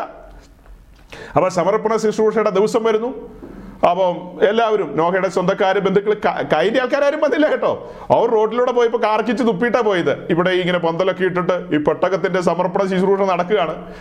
അപ്പോൾ അവർ റോഡിലൂടെ നടന്നു പോയപ്പോൾ ലാമക്കും പെമ്പിളയും മക്കളും ഒക്കെ ഇങ്ങനെ കാറി പോയപ്പോൾ അവരും നിർത്തിയിട്ട് പറഞ്ഞാണ് കിളവൻ കിറുക്കൻ മഴ പെയ്യാൻ പോവുക മഴ പെയ്യാന്നും പറഞ്ഞ് ഏതാണ്ട് ഉണ്ടാക്കി കോഴിക്കോട് ഉണ്ടാക്കി വെച്ചിട്ടുണ്ട്. ഇപ്പൊ അതേ ആൾക്കാരെയൊക്കെ വിളിച്ചു കൂട്ടിയിട്ട് ഏതാണ്ട് സമ്മേളനം നടത്തുക എന്നൊക്കെ പറഞ്ഞ് അവർ പോയി കാണും. അപ്പം ക്ഷേത്രത്തിന്റെ ആൾക്കാർ അങ്ങനെയല്ല. അവർ കസേരയിലെല്ലാം മുൻനിരയിലിരുന്നു. മുൻനിരയിലിരുന്നു. മൈക്ക് ഓപ്പറേറ്റർ മൈക്ക് എല്ലാം സെറ്റ് ചെയ്ത് വെച്ച് നോഹയ്ക്ക് കൊടുത്തു. അപ്പൊ നോഹ ആരംഭിക്കുകയാണ്. അപ്പൊ നോഹയുടെ പ്രാർത്ഥനയിൽ ആരംഭിക്കുന്നു. നോഹയുടെ പ്രാർത്ഥന കഴിഞ്ഞിട്ട് നോഹയുടെ മൂത്ത മോൻ ഏ? നോഹയുടെ മൂന്ന് ആൺമക്കളുണ്ടല്ലോ. അതിൽ മൂത്ത മോൻ സ്വാഗതം പറയണമല്ലേ? വന്നവർക്കൊക്കെ ഒരു സ്വാഗതം പറയണ്ടേ? അദ്ദേഹം ഒരു രണ്ട് വാക്ക് സ്വാഗതം പറയുന്നു. കടന്നു വന്ന എല്ലാവർക്കും സ്വാഗതം. പിന്നെ മുത്താശാരിക്ക് സ്വാഗതം. അദ്ദേഹം ഒത്തിരി തിരക്കുകളെ മാറ്റി വെച്ചിട്ടാണ് അദ്ദേഹത്തിന് പല സ്ഥലത്തും ഈ ഇടപാടുകളൊക്കെ ഉണ്ടായിരുന്നതാണ്. പക്ഷെ അതെല്ലാം മാറ്റി വെച്ചിട്ടാണ് നമ്മുടെ അഭ്യർത്ഥനയെ മാനിച്ചുകൊണ്ട് ഈ പെട്ടകത്തിന്റെ പണിക്ക് വേണ്ടി ദേശങ്ങളിലേക്ക് കടന്നു വന്നത്. അല്ലെങ്കിൽ എങ്ങനെ പറയാ ഈ ബാംഗ്ലൂരിന്റെ പ്രദേശങ്ങളിലേക്ക് പെന്തിക്കോസ് ലാംഗ്വേജ് തന്നെ പറയണമല്ലോ പറയുമ്പോൾ ബാംഗ്ലൂരിന്റെ പ്രദേശങ്ങളിലേക്ക് കടന്നു വന്നത് അല്ലെങ്കിൽ നോഹയുടെ ആ ദേശത്തെ പ്രദേശങ്ങളിലേക്ക് കടന്നു വന്നത്. അങ്ങനെ പെട്ടകമൊക്കെ അദ്ദേഹം ഉണ്ടാക്കി. അദ്ദേഹത്തിന്റെ കൂടെ സഹകരിച്ച എല്ലാവർക്കും സ്വാഗതം. പിന്നെ കീലി തേച്ചവർക്ക് സ്വാഗതം ആണി തന്നവർക്ക് സ്വാഗതം. ഇതിന് സാങ്ഷൻ തന്നവർക്ക് സ്വാഗതം. എല്ലാവർക്കും സ്വാഗതം കൊടുത്തു. മൊത്തത്തിൽ സ്വാഗതം. അത് കഴിഞ്ഞ് നോഹയുടെ ഒരു ഒരു ലഘു പ്രഭാഷണം. അത് കഴിഞ്ഞിട്ട് മൂത്താശാരിയെ അനുമോദിക്കുന്ന ഒരു ശുശ്രൂഷ. ഏഹ് മൂത്താശ്ശേരി എഴുപത് വർഷം നീണ്ട വർഷം എടുത്തില്ലേ? അല്ല നൂറ് വർഷം. ആ നൂറ് വർഷക്കാലം എടുത്താണ് ഈ പെട്ടകം പണത് അപ്പോൾ അദ്ദേഹത്തിന്റെ ഓട്ടവും ആ അധ്വാനവും നീണ്ട വർഷക്കാലം വെച്ചാൽ അതിന്റെ എഴുപത് വർഷക്കാലത്തെ ശുശ്രൂഷ. അപ്പോൾ അതിനൊരു പൊന്നാടി അണിയിച്ചുകൊണ്ട് മൂത്താശ്ശേരി ഇങ്ങനെ ഇങ്ങനെ സ്വീകരിക്കുന്നു. അത് കഴിഞ്ഞിട്ട് ഒരു അദ്ദേഹത്തിന് ഒരു ചെറിയ ഫലകം കൊടുക്കുന്നു. കാരണം ഈ പണി സുദീർഘമായി സ്വീകരിച്ചതിന്റെ പേരിൽ അത് നമ്മുടെ സകലരെ ആത്മീയമായി ഉത്തേജിപ്പിക്കാനിരിക്കുന്ന ഒരു ചാനലുകാരനുണ്ടല്ലോ അങ്ങ് തിരുവനന്തപുരത്ത്. ആ നമ്മുടെ ഹാർവസ്റ്റ് ചാനൽ അതങ്ങ് ലൈവ് ടെലികാസ്റ്റ് ചെയ്യുന്നു. നോഹയുടെ ഈ പെട്ടകത്തിന്റെ സമർപ്പണ ശുശ്രൂഷ ഹാർവസ്റ്റ് ചാനലുകാരൻ അവർ മൊത്തത്തിൽ ആത്മീയം ഇങ്ങനെ തകർക്കാൻ വേണ്ടി അല്ലെ എന്താ ആത്മീയം ഇങ്ങനെ പരിപോഷിപ്പിക്കാൻ വേണ്ടിയിരിക്കുന്ന ചാനലാണ് അപ്പോൾ അങ്ങനെ അവർ ലൈവ് ടെലികാസ്റ്റ് ചെയ്യുന്നു. അങ്ങനെ എല്ലാവരും കാണുന്നു പൊന്നാടി അണിയിക്കുന്നതും ഈ ഫലകം കൊടുക്കുന്നതും എല്ലാം എല്ലാവരും കണ്ടു. അങ്ങനെ ആ ശുശ്രൂഷയിൽ പിന്നെ ഒരു പുള്ളിക്ക് ഒരു ഒരു ചെറിയ കിഴി ഒരു കിഴി കൊടുക്കണമല്ലോ അന്നേരം ഒരു കിഴി. കിഴി എന്നല്ലേ നമ്മളിപ്പോൾ പറഞ്ഞ എന്താ പറയുക കവർ കൊടുക്കുക എന്നൊക്കെ. അത് അതല്ല പഴയ കാലത്തെ സിസ്റ്റത്തിൽ പറയാം ഒരു കിഴി കൊടുക്കുക. ഒരു കിഴിയൊക്കെ അദ്ദേഹം വാങ്ങിച്ച് സ്തോത്രം ചെയ്ത് ഒന്ന് കുമ്പിട്ട് അങ്ങനെ അദ്ദേഹം അങ്ങനെ മാറി. ഈ ചെറിയ ആശാരിമാർക്കൊക്കെ കിട്ടാനുള്ളത് കിട്ടി. പക്ഷേ സഹോദരങ്ങളെ ഇവർ പണത ഈ പെട്ടകത്തിന്റെ വാതിലടിച്ചത് സൈന്യങ്ങളുടെ ദൈവമായ യഹോവയാണ്. ഈ ഇവർ പണത ഈ പെട്ടകത്തിന്റെ കിളിവാതിൽ അടച്ചത് സൈന്യങ്ങളുടെ ദൈവമായ യഹോവയാണ്. ഈ മൂത്താശാരിയും കയറിയില്ല നിങ്ങൾ ചിന്തിക്കുന്നുണ്ടോ? ഞാനിത് പറയുമ്പോൾ ചുമ്മാ ഇരുന്ന് തലയാട്ടുവാണോ? സഹോദരങ്ങളെ ചിന്തിക്കുന്നുണ്ടോന്ന്? മൂത്താശാരിമാരൊന്നും കയറിയില്ല ചെറിയ ആശാരിമാർ കയറിയില്ല പല ആശാരിമാരും കയറിയില്ല മെക്കാടുമാരൊന്നും കയറിയില്ല കീൽ തേച്ചവനും കയറിയില്ല ആണി മേടിക്കാൻ പോയവനും കയറിയില്ല ആണി അടിച്ചവനും കയറിയില്ല ഒരുത്തരും കയറിയില്ല ജീവിതം ഒരു ഭോഷനെ പോലെ സമർപ്പിച്ച മനുഷ്യൻ നോഹ. നോഹയും കുടുംബവും അതിനകത്ത് കയറി. അതിനെക്കുറിച്ചൊരു വാക്യമുണ്ട് കേട്ടോ. നമ്മുടെ വിഷയമല്ലാത്തതുകൊണ്ട് ഞാൻ അതൊന്നും ചിന്തിച്ചില്ല. ഇപ്പോഴല്ലേ ഓർത്തത്. എബ്രായർ പതിനൊന്നാം അധ്യായം. വിശ്വാസ വീരന്മാരുടെ പട്ടി പറയുമ്പോൾ ഈ സംഭവം എടുത്തു പറഞ്ഞിരിക്കുക. സ്നാനത്തിൽ നിന്ന് വഴുതി സാരമില്ല. വിശ്വാസ വീരന്മാരുടെ പട്ടി പറഞ്ഞപ്പോൾ നോഹയുടെ കാലം പറഞ്ഞിരിക്കുക. ഏഴാം വാക്യം. വിശ്വാസത്താൽ നോഹ അതുവരെ കാണാത്തവയെക്കുറിച്ച് അരുളപ്പാടുണ്ടായിട്ട് ഭയഭക്തി പൂണ്ട് തന്റെ കുടുംബത്തിന്റെ രക്ഷയ്ക്കായിട്ട് ഒരു പെട്ടകം തീർത്തു. അത്രയും മാത്രം നമുക്ക് ചിന്തിച്ചാൽ. വിശ്വാസത്താൽ നോഹ അതുവരെ കാണാത്തവയെക്കുറിച്ച് അരുളപ്പാടുണ്ടായിട്ട് ഭയഭക്തി പൂണ്ട് തന്റെ കുടുംബത്തിന് വേണ്ടി കുടുംബത്തിന്റെ രക്ഷയ്ക്കായിട്ടൊരു പെട്ടകം തീർത്തെന്ന്. അത് ഇംഗ്ലീഷ് ബൈബിളിൽ വായിച്ചു വരുമ്പോൾ അവൻ ഭയനിമിത്തം ചലിച്ചെന്നാണ് വായിക്കുന്നത്. He was moved with fear എന്നാണ്. അവൻ ഭയം നിമിത്തം ഈ പെട്ടകത്തിന്റെ നിർമ്മിതിയിലേക്കുള്ള ചലനങ്ങൾ ഭയം നിമിത്തം എന്ന് എഴുതിയിരിക്കുന്നത് ഭയഭക്തി പൂണ്ട് പെട്ടകം ഉണ്ടാക്കി എന്നുള്ളതിനേക്കാളും കുറച്ചും കൂടി ആഴമാണ് അവൻ ഭയം നിമിത്തം ചലിച്ചെന്ന്. ഈ കാര്യം സ്വർഗത്തിലെ ദൈവം നോഹയ്ക്ക് ഈ ന്യായവിധിയെക്കുറിച്ചുള്ള അരുളപ്പാട് കൊടുത്ത ആ സമയം മുതൽ അവൻ ഭയം നിമിത്തം ചലിച്ചെന്ന്. അപ്പൊ അവന്റെ സഞ്ചാര പദം നിങ്ങളൊന്ന് ചിന്തിച്ചേ. അവൻ തെരുവുകളിലും മുക്കോണുകളിലും നിന്ന് പ്രസംഗിച്ചുകൊണ്ടിരിക്കുമ്പോൾ ആ പ്രസംഗത്തിലേക്ക് അവനെ തള്ളിവിട്ടത് എന്താ? ദൈവഭയം. ഭയം നിമിത്തം ചലിച്ചു. അവന്റെ മെസ്സേജ് എന്തായിരുന്നു? നൂറ് വർഷത്തെ മെസ്സേജ് എന്തായിരുന്നു? അഞ്ഞൂറാമത്തെ വയസ്സിൽ കൃപ ലഭിച്ചു. അന്ന് തുടങ്ങിയ പ്രസംഗമാ. അറുന്നൂറാമത്തെ വയസ്സിൽ മഴ പെയ്തു. അതുവരെയുള്ള പ്രസംഗമാ. ഇരുപത്തഞ്ച് വർഷം കഴിഞ്ഞിട്ട് പ്രസംഗം മാറിയോ?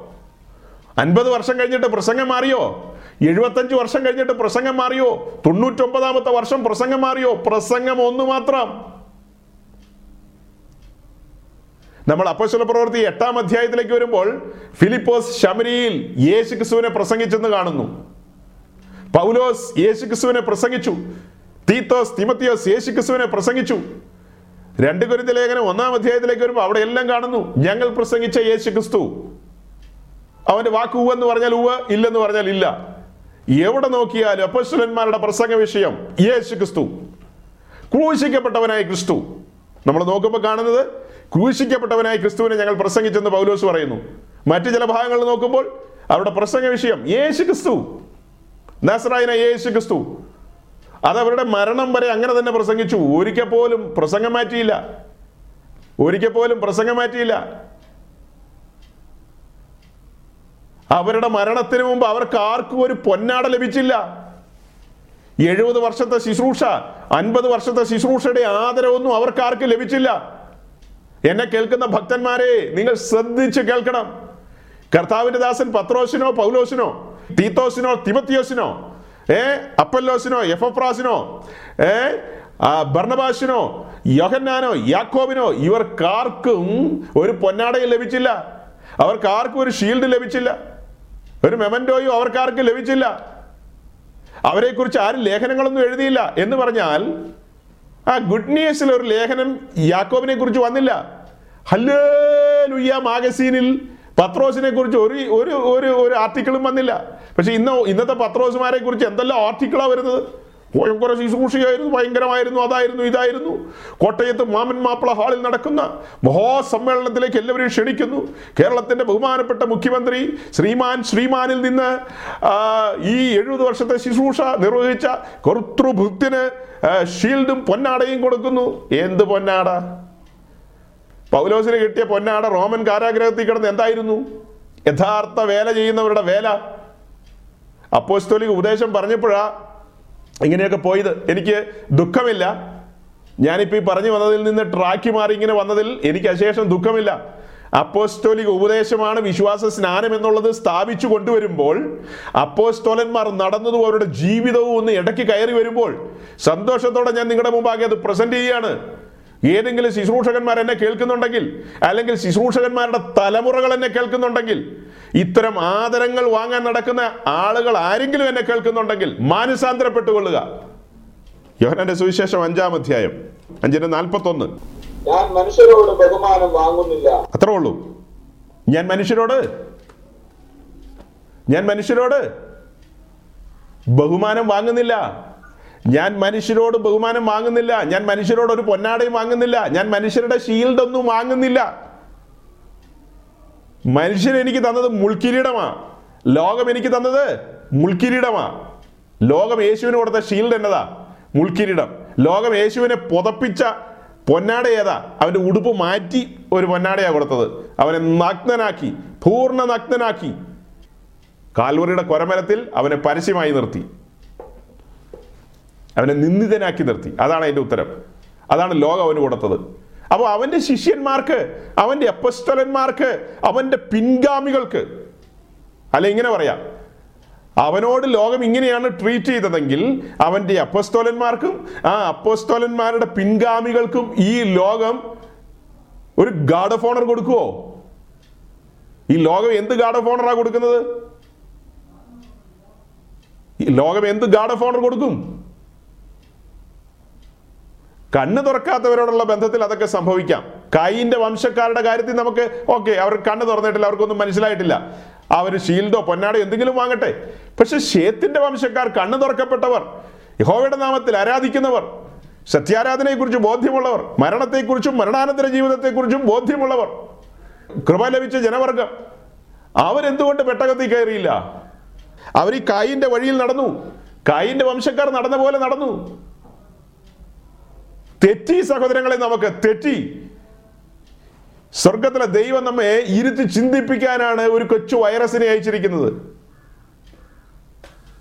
ഈ കൊച്ചു വൈറസിന്റെ മുമ്പാകെ എന്താ പറയുക? ബാക്ടീരിയ. ഇത് മൈക്രോസ്കോപ്പ് കൊണ്ട് നോക്കിയാൽ കാണാവുന്ന ഒരു സാധനമല്ലേ? നഗ്നനേത്രം കൊണ്ട് നോക്കിയാൽ കാണാൻ പറ്റില്ലല്ലോ. ആ സാധനം മനുഷ്യരാശിയുടെ പ്രവർത്തനത്തെ താളം തെന്നിച്ചില്ലേ? എന്തുകൊണ്ടാ? സ്വർഗത്തിലെ ദൈവം കുറേ ആൾക്കാർ മരിക്കുന്നില്ലെന്ന് ചോദിക്കും. ശരിയാ കുറേ ആൾക്കാർ മരിക്കുന്നുണ്ട്. അപ്പോൾ തന്നെ കുറേ ആളുകൾക്ക് ചിന്തിക്കാനുള്ള അവസരമാണിത്. കുറേ ആൾക്കാർക്ക് ചിന്തിക്കാനുള്ള ഒരു അവസരമാണ്. സത്യാന്വേഷികൾ ചിന്തിച്ചു തുടങ്ങുക. ദൈവത്തിന്റെ ഭൃത്യന്മാർ തങ്ങളുടെ പ്രസംഗങ്ങളെ ഒന്നുകൂടെ വിശകലനം ചെയ്യുക. നിങ്ങളുടെ അധരത്തിലാണ് ജീവനും മരണവും ഇരിക്കുന്നത്. ജീവന് പകരം മരണമാണോ നിങ്ങൾ വിതയ്ക്കുന്നത്? പ്രത്യാശയ്ക്ക് പകരം നിരാശയാണോ ഇടുന്നത്? അല്ലെങ്കിൽ പ്രത്യാശ എന്ന് പറഞ്ഞാൽ എന്താ? ഈ ഭൂമിയിലല്ല നമ്മുടെ പ്രത്യാശ. നമ്മുടെ പ്രത്യാശ പുതിയ ഭൂമിയിലാണ്. ദൈവമൊരുക്കുന്ന പുതിയ ആകാശത്തിന്റെ കീഴിൽ വരുന്ന പുതിയ ഭൂമിയിൽ ദൈവം ശില്പിയായി നിർമ്മിച്ചതും അടിസ്ഥാനമുള്ളതിനും ന- അടിസ്ഥാനമുള്ളതുമായ ഒരു നഗരത്തിലാണ് നമ്മുടെ പ്രത്യാശ. ആ പ്രത്യാശയിൽ നിന്ന് ജനം ഇളകിപ്പോയ ഒരു കാലം നോഹയുടെ കാലം പോലൊരു കാലം ലോത്തിന്റെ കാലം പോലൊരു കാലം. ഇന്ന് സന്ധിക്ക് രാത്രിയിലേക്ക് നാം കടന്നിരിക്കുന്നു. പ്രിയരെ ഈ ദിവസം നമ്മെ വിട്ടു പോകുകയാണ്. ഇനി ചില മണിക്കൂറുകൾ മാത്രമേ ഉള്ളൂ. രാത്രിയുടെ അങ്ങേ തലയിലേക്ക് നാം എത്തുകയാണ്. അപ്പോൾ തന്നെ ഈ ആഴ്ച നമ്മെ വിട്ടു പോവുകയാണ് അതുപോലെ ഈ മാസം നമ്മെ വിട്ടു പോവുകയാണ് രണ്ടായിരത്തി ഇരുപത് നമ്മെ വിട്ടുപോകാൻ ഇനി ചുരുങ്ങിയ മാസങ്ങളേ ഉള്ളൂ. കണ്ണിമിക്കുന്നതിനിടയിൽ രണ്ടായിരത്തി ഇരുപത് നമ്മെ വിട്ടുപോകും ഈ ഒരു വർഷത്തെ കണക്കെടുപ്പ് നടത്തി കഴിഞ്ഞാൽ നമ്മുടെ ആത്മീയ ജീവിതം എവിടെ നിൽക്കുന്നു? നമ്മൾ കായിന്റെ വംശക്കാരുടെ കൂട്ടത്തിലാണോ നടക്കുന്നത്? ഷേത്തിന്റെ വംശക്കാരുടെ കൂട്ടത്തിലാണോ നടക്കുന്നത്? ഇനി ഷേത്തിന്റെ വംശക്കാരുടെ കൂട്ടത്തിൽ തന്നെയാണ് നടക്കുന്നതെങ്കിലും പെട്ടകത്തിൽ കയറാൻ മനസ്സുണ്ടോ? ക്രമത്തിലേക്ക് ദൈവിക ക്രമത്തിലേക്ക് വരാൻ മനസ്സുണ്ടോ? നോഹയും കുടുംബമൊക്കെ ആ ദേശത്തിൽ ലജ്ജിതരായിരുന്നിരിക്കും ഒരു പക്ഷേ അവർ ഈ പെട്ടകവും കാര്യങ്ങളൊക്കെ ആയിട്ട് നിൽക്കുന്നതുകൊണ്ട് ദേശനിവാസികളുടെ മുമ്പിൽ അപമാനിതരായി കാണും. ആളുകളുടെ ഒരുതരം വർത്തമാനങ്ങളൊക്കെ കേൾക്കേണ്ടി വന്നു കാണും. നിങ്ങൾ സത്യത്തിന് വേണ്ടി നിന്ന് കഴിഞ്ഞാൽ നിങ്ങളുടെ വംശത്തിൽ പെട്ടവർ തന്നെ എന്ന് പറഞ്ഞാൽ ഏതാ? നമ്മൾ പറയുന്ന ഈ പെന്തിക്കോസുകാർ തന്നെ നമ്മളെ കുറ്റം വിധിക്കും കല്ലെറിയും വലിയൊരു വിശുദ്ധൻ വന്നിരിക്കുന്നെന്ന് പറയും. ഈ കത്തോലിക്കരുടെ ഇടയിലൊക്കെയാണ് അവർ പറയുന്നതാണ് ഒരു പുണ്യവാളം വന്നിരിക്കുന്നു എന്ന് പറയും. ഇവിടെ അങ്ങനെയല്ല ഇവിടുത്തെ ലാംഗ്വേജ് വേറെയാ. ഒരു വലിയ വിശുദ്ധം വന്നിരിക്കുന്നെന്ന്. അപ്പൊ ഇതൊക്കെ കേൾക്കേണ്ടി വരും. ഇങ്ങനെയുള്ളതെല്ലാം കേൾക്കേണ്ടി വരും. എനിവേ പെട്ടകത്തിന് മുകളിൽ നിന്ന് നോക്കുമ്പോൾ കാണുന്ന കാഴ്ച ഭയാനകമായ കാഴ്ചയാണ്. കടുത്തൊരു ന്യായവിധി കഴിഞ്ഞിരിക്കുന്നു. ആ ന്യായവിധി കണ്ട നോഹയും കുടുംബമാണ് ഇനി പുതിയൊരു ജീവിതക്രമത്തിന് വേണ്ടി പുറത്തേക്ക് ഇറങ്ങുന്നത്. അതാണ് നമ്മൾ ആദ്യം പറഞ്ഞത്. അത് വിടുന്നു. വേഗം ഞാൻ ഒന്ന് കുരിന്തർ പത്താം അധ്യായത്തിന്റെ ഒന്നും രണ്ടും മൂന്നും വാക്യത്തിലേക്ക് വരികയാണ്. സഹോദരന്മാരെ നമ്മുടെ പിതാക്കന്മാർ എല്ലാവരും മേഘത്തിൻ കീഴിലായിരുന്നു. എല്ലാവരും സമുദ്രത്തൂടെ കടന്നു. എല്ലാവരും മേഘത്തിലും സമുദ്രത്തിലും സ്നാനമേറ്റു. സ്നാനത്തിനൊരു മുൻകുറി പറയുമ്പോൾ പത്രോസിന്റെ ലേഖനം കഴിഞ്ഞാൽ അടുത്തത് ഒന്ന് കുരിന്തർ പത്താം അധ്യായത്തിലാണ്. അപ്പൊ ചിലരൊക്കെ എന്നെ കേൾക്കുമ്പോൾ അവരുടെ ഉള്ളിലൊരു ചിന്ത വരും ഇത് ഏറ്റവും ലളിതമാണല്ലോ പാസ്റ്റർ ഇതൊക്കെ ഞങ്ങൾക്ക് അറിയാവുന്ന കാര്യങ്ങളാണല്ലോ എന്ന്. ദയവായി ക്ഷമിക്കണം. ആദ്യമായി കേൾക്കുന്ന പലരും ഇതിനകത്തുണ്ട്. ഈ കാര്യങ്ങളെ കേട്ട് പഠിച്ചു തുടങ്ങുന്ന ദൈവരാജ്യത്തിൽ പിച്ച വെക്കുന്ന പലരും ഉണ്ട് ഇതിനകത്ത്. അപ്പൊ അവർക്കൊക്കെ ഈ റെഫറൻസ് ഒന്ന് കിട്ടിക്കോട്ടെ എന്ന് ഓർത്താണ് ഞാൻ ഈ വാക്യങ്ങൾ പറഞ്ഞത്. കഴിഞ്ഞ ആഴ്ച വേഗത്തിൽ ഓടിച്ചു പോയി വാക്യങ്ങൾ പറഞ്ഞില്ല.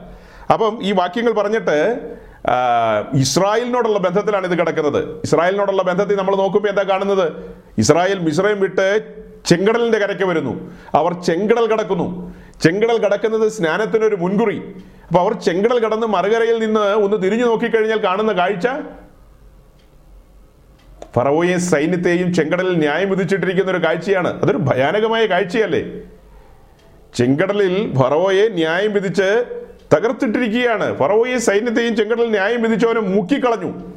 അതുകൊണ്ടാണ് പുറപ്പാട് ദിവസം പതിനഞ്ചാം അധ്യായത്തിൽ മോശയും മിരിയാമൊക്കെ തപ്പെടുത്ത് പാട്ടുപാടുന്നത്. കുതിരയെയും കുതിരപ്പുറത്തിരിക്കുന്നവനെയും ചെങ്കടലിൽ മുക്കിക്കളഞ്ഞെന്ന് അവർ പാട്ടുപാടുകയാണ്. ഒരു ഭയങ്കര കാഴ്ചയാണ് ആ കാണുന്നത്. അപ്പൊ ആ കാഴ്ച കണ്ടു കഴിഞ്ഞിട്ട് ഇനി നമ്മളെല്ലാം ഭാവനയിൽ താമ്രത്തൊട്ടിയുടെ അടുക്ക നിൽക്കുകയാണല്ലോ. ഇപ്പൊ നമ്മൾ സമാഗമന കൂടാരത്തിന്റെ പഠനത്തിലേക്ക് ഒന്നുകൂടെ കയറി വരിക. അങ്ങനെ നമ്മൾ താമ്രത്തൊട്ടിയുടെ ചോട്ടിൽ നിന്ന് ഒന്ന് ഒന്ന് തിരിഞ്ഞ് നമ്മൾ നോക്കുക. ഒന്ന് തിരിഞ്ഞു നോക്കുക. നോഹയുടെ കാലത്ത് നോഹ പുറത്തേക്ക് നോക്കിയപ്പോൾ കണ്ടത് ന്യായവിധിയുടെ ഭയാനകത്വ ഇസ്രായേൽ ചെങ്കടൽ കടന്നിട്ട് തിരിഞ്ഞു നോക്കിയപ്പോൾ കണ്ടത് അതിഭയങ്കര കാഴ്ചയാണ്. നാം താമ്രത്തൊട്ടിയിൽ അവിടെ നിന്ന് തിരിഞ്ഞു നോക്കിയാൽ കാണുന്ന കാഴ്ച എന്താ? യാഗപീഠത്തിന്റെ കാഴ്ചയല്ലേ? പുറകോട്ട് തിരിഞ്ഞു നോക്കിയ യാഗപീഠമല്ലേ? താമ്രത്തൊട്ടിയുടെ അവിടെ നിന്നുകൊണ്ട് ഒന്ന് ഒന്നുകൂടെ പുറകോട്ട് തിരിഞ്ഞു നോക്കിക്കഴിഞ്ഞാൽ എന്തുകൊണ്ടാ ഈ ഒന്നുകൂടെ ഞാൻ പറയാൻ വെള്ളത്തിലേക്ക് ഇറങ്ങാനുണ്ടിനി ഇനി? മണിക്കൂറുകൾ മണിക്കൂറുകൾ മാത്രമേ നമ്മുടെ മുമ്പിൽ അവശേഷിക്കുന്നുള്ളൂ. മണിക്കൂർ പോലുമില്ല. ഇനി എന്താ മിനിറ്റിൽ മിനിറ്റുകൾ മിനിറ്റുകൾ പോകുമ്പോൾ നമുക്ക് ഈ വെള്ളത്തിലേക്ക് ഇറങ്ങാനുണ്ട്. ആ സമർപ്പണത്തിന്റെ പൂർണതയിലേക്ക് കടന്നു വരാനുണ്ട്. പക്ഷെ അതിനു മുമ്പ് ഒരിക്കൽ കൂടെ ഒന്നുകൂടെ ആ കാഴ്ച കാണുകയാണ്. തിരിഞ്ഞൊന്ന് നോക്കുകയാണ് യാഗപീഠത്തിലേക്ക്. യാഗപീഠത്തിലേക്ക് തിരിഞ്ഞു നോക്കുമ്പോൾ നമ്മൾ എന്താ കാണുന്നത്? നോഹയുടെ കാലത്ത് ആ ജനവർഗത്തെ ന്യായം വിധിച്ച് നോഹയും കുടുംബം കണ്ടു. ഇസ്രായേൽ ഫറവോയും സൈന്യത്തെയും ന്യായം വിധിച്ചത് കണ്ടു. നമ്മൾ തിരിഞ്ഞു നോക്കുമ്പോൾ എന്താ കാണുന്നത്? നമ്മൾ തിരിഞ്ഞു നോക്കുമ്പോൾ സാത്താനെയും അവന്റെ സൈന്യത്തെയും ക്രിസ്തു ക്രൂശിൽ പരസ്യക്കോലമാക്കി. അവനെ ആയുധവർഗം വെപ്പിച്ച് പരസ്യ കോലമാക്കി കളഞ്ഞു. എന്താ കണ്ടത്? സാത്താനെയും സൈന്യത്തെയും ക്രിസ്തു ക്രൂശിൽ അഥവാ യാഗപീഠത്തിൽ. ക്രിസ്തു ക്രൂശിൽ അവയെ ആ വാക്യം വായിച്ചേ എബി. കൊലേസ് ലേഖനം രണ്ടാം അധ്യായം പതിനാലും പതിനഞ്ചും വാക്യം. ക്രമങ്ങളൊക്കെയും നമ്മോട് ക്ഷമിച്ച് ചട്ടങ്ങളാൽ നമുക്ക് വിരോധവും പ്രതികൂലവുമായിരുന്ന കൈയെഴുത്ത് മായിച്ച് ക്രൂശിൽ തറച്ച് നടുവിൽ നിന്നും നീക്കിക്കളഞ്ഞു. വാഴ്ചകളെയും അധികാരങ്ങളെയും ആയുധവർഗം വെപ്പിച്ച് ക്രൂശിൽ അവരുടെ മേൽ ജയോത്സവം കൊണ്ടാടി അവരെ പരസ്യമായി കാഴ്ചയാക്കി. കണ്ടില്ലേ? അതിക്രമങ്ങളൊക്കെയും നമ്മോട് ക്ഷമിച്ച ചട്ടങ്ങളാൽ നമുക്ക് വിരോധവും പ്രതികൂലമായിരുന്ന കയ്യെഴുത്ത് മായിച്ച് ക്രൂശിൽ തറച്ച് നടുവിൽ നിന്ന് നീക്കിക്കളഞ്ഞു. വാഴ്ചകളെയും അധികാരങ്ങളെയും ആയുധവർഗം വെപ്പിച്ച് ക്രൂശിൽ അവരുടെ മേൽ ജയോത്സവം കൊണ്ടാടി. അവരെ പരസ്യമായി കാഴ്ചയാക്കി. നമ്മൾ തിരിഞ്ഞു നോക്കുമ്പോൾ സാത്താനെയും സൈന്യത്തെയും ഏ പരസ്യ കോലമാക്കി. അടുത്തൊരു കാര്യയോടെ നമ്മൾ നോക്കുമ്പോൾ കാണുന്നത് എന്താ? പാപത്തിന്റെ മേൽ ദൈവം ന്യായം വിധിച്ചതാണ് കാണുന്നത്. പാപത്തിന്റെ മേലുള്ള ദൈവിക ന്യായവിധിയാണ് അവിടെ കണ്ടത്. ആ കാഴ്ച നല്ല നിലയിൽ കാണണം. ഈ കാഴ്ച എന്തിനു കാണുന്നു എന്ന് ചോദിച്ചാൽ ഈ കാഴ്ചയാണ് നമുക്ക് ഹൃദയത്തകർച്ച തരുന്നത്. ആ ഹൃദയത്തകർച്ച ഇല്ലെങ്കിൽ സ്നാനക്കുളത്തിലേക്ക് ഇറങ്ങാതിരിക്കുക നല്ലത്. പാപത്തെക്കുറിച്ചുള്ള ബോധ്യം നിങ്ങൾക്ക് റോമാലേഖനം അറിയണമെന്നില്ല ഈ അറുപത്തി ആറ് പുസ്തകത്തെക്കുറിച്ച് അറിയണമെന്നില്ല പുസ്തകത്തിന്റെ ആകാരാതി നിങ്ങൾ അറിയണമെന്നില്ല. ഏ നിങ്ങളുടെ നാട്ടിലുള്ള പാസ്റ്റർമാരുടെ പേരറിയണമെന്നില്ല ഒന്നും നിങ്ങൾക്ക് അറിയണ്ട. പക്ഷേ ഞാനൊരു പാപിയായിരുന്നു. എനിൽ പാപം വാണിരുന്നു. മരണഭയത്തിൽ ഞാൻ ജീവിച്ചിരുന്നു എന്ന തിരിച്ചറിവ്. അത്രയും മതി. ആ തിരിച്ചറിവിൽ നിന്നാണ് രക്ഷകൻ നമ്മെ രക്ഷിച്ചത്. സുവിശേഷം എന്ന ആ വിത്ത് അല്ലെങ്കിൽ ദൈവവചനമാകുന്ന വിത്ത് നമ്മുടെ ഉള്ളിലേക്ക് വന്നു. നാം കേട്ട സുവിശേഷത്തെ നാം കൈക്കൊണ്ടപ്പോൾ നമ്മിൽ വാണുകൊണ്ടിരുന്ന പാപത്തെ പുറത്താക്കിക്കൊണ്ട് തൽസ്ഥാനത്തേക്ക് പരിശുദ്ധാത്മാവ് കടന്നു വന്നു. മരണം നീങ്ങി ജീവൻ കടന്നു വന്നു. ജീവന്റെ കൂടെ അക്ഷയതയും കടന്നു വന്നു. ജീവൻ മാത്രമല്ല ജീവന്റെ കൂടെ മരണമില്ലായ്മയും കടന്നു വന്നു. ഇന്ന് നാം മരണമില്ലായ്മയിലാണ്. ഇന്ന് നമുക്ക് ജീവന്റെ സമൃദ്ധിയിലേക്ക് സഞ്ചരിക്കാൻ കഴിയുന്നു. അപ്പോൾ ഇത്ര വലിയ കാര്യമാണ് നമുക്ക് നമ്മുടെ ജീവിതത്തിൽ സംഭവിച്ചത്. ഇത്ര വലിയ കാര്യം. ഈ കാഴ്ചകളാണ് നമ്മെ തകർത്ത് നിർത്തിയിരിക്കുന്നത്. ഈ കാഴ്ചകളുടെ മുൻപിലാണ് നമ്മൾ ലൂക്കോസിന്റെ സുവിശേഷം പതിനാലാം അധ്യായത്തിന്റെ ഇരുപത്തഞ്ച് ഇരുപത്തി ആറ് ഇരുപത്തി ഏഴ് വാക്യം വായിച്ചത്. ആ വാക്യം നമ്മൾ ഓർക്കുന്നുണ്ടല്ലോ. ഒരുവൻ എന്നെ അനുഗമിക്കാൻ ഇച്ഛിച്ചാൽ തന്നെത്താൻ ത്യജിച്ച് നാൾതോറും ക്രൂശെടുക്കണമെന്ന് പറയുന്നതിന് മുമ്പ് അതായത് തന്നെ അനുഗമിക്കാൻ ഇച്ഛിക്കുന്നവൻ അപ്പനെയും അമ്മയെയും ഭാര്യയും സഹോദരങ്ങളെയും സഹോദരിമാരെയും എല്ലാവരെയും വെറുത്തുകൊണ്ട് ക്രൂശെടുത്ത് അനുഗമിക്കണം എന്ന് പറഞ്ഞാൽ അതിനെല്ലാം സെക്കൻഡറി ആക്കണം. പ്രൈമറിയിൽ നിന്ന് അതെല്ലാം മാറണം എന്നെല്ലാം പറഞ്ഞു കഴിഞ്ഞിട്ടാണ് ഇരുന്ന് കണക്കൂട്ടി നോക്കാൻ പറഞ്ഞത്. നമ്മൾ കണക്കൂട്ടലാണ് ഈ ദിവസങ്ങളിൽ നടക്കുന്നത്. ശ്രദ്ധിക്കണം കേട്ടോ. നമ്മളുടെ കണക്കൂട്ടലിന്റെ ദിനങ്ങളാണ് കേട്ടോ ഇത്. കണക്ക് കൂട്ടിക്കൊണ്ടിരിക്കുന്നതാണിത്. ഇത് സമയം അധികരിച്ചല്ലോ പിന്നെയും പിന്നെയും പറയുകയാണല്ലോ എന്നൊന്നും ആരും ചിന്തിക്കരുത്. ഇരുന്ന് കണക്കൂട്ടി നോക്കുകയാണ്. ഒരാൾ നാളെ പറയരുത് ആ പാസ്റ്റർമാരെ ഞങ്ങളെ ചതിച്ച് വെള്ളത്തിലിറക്കിയെന്ന്. ഞങ്ങളോട് പറയേണ്ടതൊന്നും പറഞ്ഞു തരാതെ വെള്ളത്തിലിറക്കിയെന്ന് ഒരു കുഞ്ഞു പോലും പറയാനിട വരരുത്. അതുകൊണ്ടാണ് പിന്നെയും പറയുന്നത് നിങ്ങൾ ഇരുന്ന് കണക്കൂട്ടി നോക്കുക. നിങ്ങൾ ആരോട് ചേരാനാണ് സ്നാനമേൽക്കാൻ പോകുന്നത്? നിങ്ങളുടെ ജീവിതം ഒരു സമ്പൂർണ സമർപ്പണത്തിലേക്കാണ് വരാൻ പോകുന്നത്. യാഗപീഠത്തിൽ നിങ്ങൾ കണ്ടെത്തിയത് രക്ഷകനെയാണെങ്കിൽ താമ്രത്തൊട്ടി. അവിടെ വിളിച്ചു പറയുന്നത് കർത്തൃത്വമാണ്. യേശു ക്രിസ്തുവിനെ കർത്താവ് എന്ന നിലയിൽ ജീവിതം അവന് കൈമാറുകയാണ്. സെയിൽ ഡീഡിൽ ഒപ്പിടാൻ പോവുകയാണ്. എന്താ പറയുക? സെയിൽ ഡീഡിൽ ഒപ്പിടുക എന്ന് പറഞ്ഞാൽ ഇനി ഇതിന്റെ മേൽ ഒരു എനിക്കില്ല. എന്റെ ദേഹം ദേഹി എന്റെ ആത്മാവ് സമ്പൂർണമായും ബലിപീഠത്തിലേക്ക് കൊടുക്കുന്ന ഒരു ശുശ്രൂഷയിലേക്ക് കടക്കാൻ പോകുന്നത്. അതിന് സെയിൽ ഡീഡിൽ ഒപ്പിടുക എന്ന് പറഞ്ഞാൽ മലയാളത്തിൽ പറയുമ്പോൾ തീറാധാരത്തിൽ ഒപ്പിടാൻ പോവുക തീറാധാരത്തിൽ തീറാധാരത്തിൽ ഒപ്പിടാൻ പോവുക ഇതൊന്നും കേട്ടിട്ടില്ലാത്തവർ വീണ്ടും കേട്ടുകൊള്ളുക. കേട്ട് നടുങ്ങിക്കൊള്ളുക. തീറാധാരത്തിലാണ് ഒപ്പിടാൻ പോകുന്നത്. അത് ഒപ്പിട്ട് കഴിഞ്ഞാൽ കർത്തൃത്വം കൈമാറുകയാണ്. എന്റെ ജീവിതത്തിന്റെ സമ്പൂർണ നിയന്ത്രണം ഞാൻ നിന്നെ ഏൽപ്പിക്കുകയാണ്. ഇനി ഞാൻ എനിക്കായി ജീവിക്കുന്നില്ല. ഇനി എന്റെ ജീവിതം ഞാൻ എനിക്കായി ജീവിക്കുന്നില്ല. രണ്ട് കുരിന്തർ അഞ്ചിന്റെ പതിനാലും പതിനഞ്ചും. വേഗം വായിച്ച് നമുക്ക് അവസാനിപ്പിക്കാം. ക്രിസ്തുവിന്റെ സ്നേഹം ഞങ്ങളെ നിർബന്ധിക്കുന്നു. ആ നിർബന്ധം നമ്മുടെ ഉള്ളിൽ കിടന്ന് തിരത്തള്ളുന്നുണ്ടെങ്കിൽ നമുക്ക് ഇറങ്ങിയാൽ മതി കേട്ടോ വെള്ളത്തിലേക്ക്. ആ സ്നേഹം അകത്ത് കിടന്ന് തിരത്തള്ളുന്നുണ്ടെങ്കിൽ ആ സ്നേഹം എന്നെ നിർബന്ധിക്കുന്നുണ്ടെങ്കിൽ അടുത്തപടി വായിക്കുമ്പോൾ എല്ലാവർക്കും വേണ്ടി ഒരുവൻ മരിച്ചിരിക്കെ.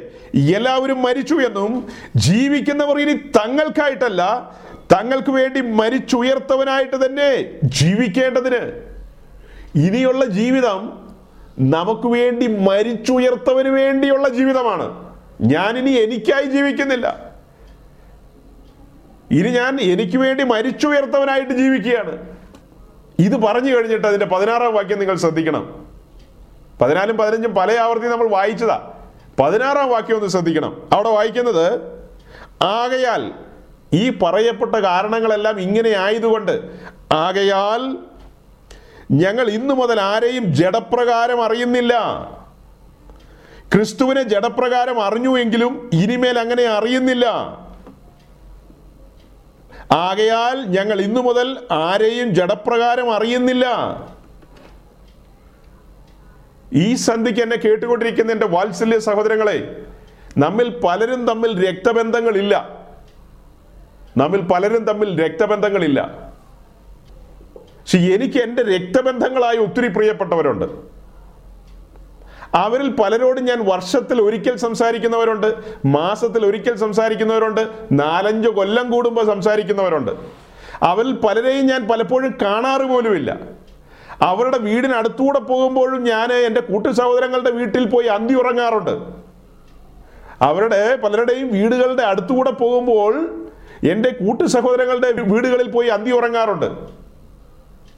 നിങ്ങളിൽ പലരുടെയും സ്വരം എനിക്ക് കേൾക്കാതിരിക്കാൻ കഴിയില്ല. നിങ്ങളിൽ പലരെയും എനിക്ക് കാണാതിരിക്കാൻ കഴിയില്ല. നിങ്ങൾക്കും അങ്ങനെ ആയിരിക്കാം. എന്താ അത്? ഇതൊരു ബന്ധമാണ് ഗാഠമായ ഒരു ബന്ധം. നമ്മൾ തമ്മിൽ രക്തബന്ധമല്ല അതിലപ്പുറമുള്ളൊരു രക്തബന്ധമാണ്. നമ്മൾ പറയുന്ന ഒരു സ്വാഭാവിക രക്തബന്ധമല്ലിത്? നമ്മൾ യേശുക്രിസ്തുവിന്റെ രക്തം മൂലമുള്ള ഒരു ബന്ധത്തിലേക്ക് വന്നവരാണ്. ഒരപ്പത്തിന്റെ അംശികളും ഒരു പാനപാത്രത്തിന്റെ ഓഹരിക്കാരുമാണ്. നാം ഒരു ശരീരസ്ഥരാണെന്ന്. ആകയാൽ ഞങ്ങൾ ഇന്നു മുതൽ ആരെയും ജഡപ്രകാരം അറിയുന്നില്ല. എന്റെ തൊട്ടടുത്തിരിക്കുന്നവൻ കറുത്ത നിറമുള്ളവനാണ്. എന്റെ തൊട്ടടുത്തിരിക്കുന്നവൻ വെളുത്ത നിറമുള്ളവനാണ്. എന്റെ തൊട്ട് മുൻപിലിരിക്കുന്നവൻ വിദ്യാസമ്പന്നനല്ല. എന്റെ തൊട്ടുപുറയിലിരിക്കുന്നവൻ വിദ്യാസമ്പന്നനാണ്. അതിന് അതിന് തൊട്ടടുത്തിരിക്കുന്നവൻ ധനവാനാണ്. അതിന്റെ ഇപ്പുറം ഇരിക്കുന്നവൻ ദരിദ്രനാണ്. പക്ഷെ ആകയാൽ ഞാൻ ആരെയും ജഡപ്രകാരം അറിയുന്നില്ല. ഇവരെ ആരെയും ഞാൻ ജഡപ്രകാരമല്ല കാണുന്നത്. അതെ ഇന്ന വീട്ടിലെ സഹോദരൻ അവൻ ദരിദ്രൻ അങ്ങനെയല്ല. അവൻ സമ്പന്നൻ അങ്ങനെയല്ല. അവൻ വിദ്യാസമ്പന്നൻ അങ്ങനെയല്ല. ആരെയും ഞാൻ ജഡപ്രകാരം അറിയുന്നില്ല.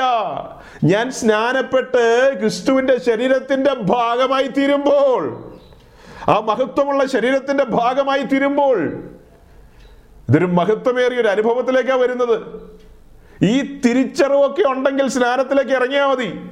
നിന്റെ സുറിയാനിയും കുന്തവും ഒക്കെ കുഴിച്ചു മൂടിക്കോണം. കേട്ടല്ലോ? ഏ? ഇതിനകത്ത് സുറിയാനിയും ലത്തിയനും ജ്ഞാനായി ഒന്നും ഇല്ല കേട്ടോ.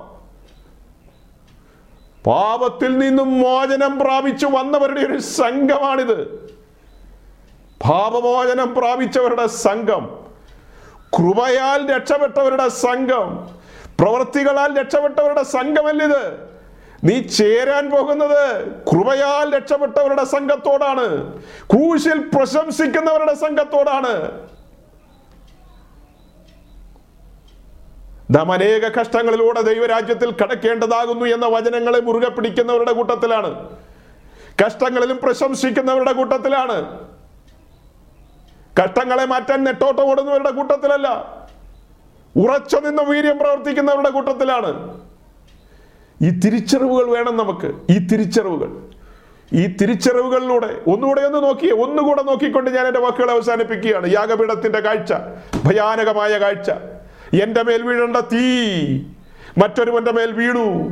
എനിക്ക് പകരമായ ആട് അറുക്കപ്പെട്ടു.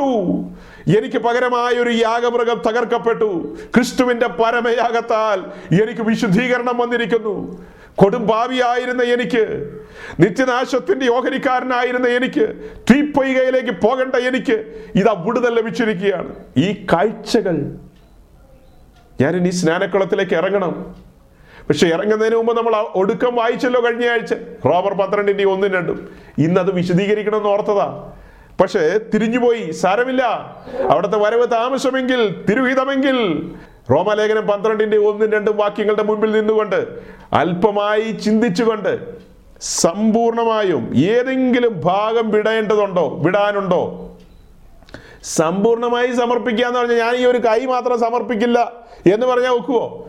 സ്നാനത്തിലേക്ക് ഇറങ്ങുമ്പോൾ സ്നാനക്കുളത്തിൽ ആ വെള്ളത്തിൽ സമ്പൂർണമായും മുങ്ങുകയാണ് നാം നിമഞ്ജനം ചെയ്യുകയാണ്.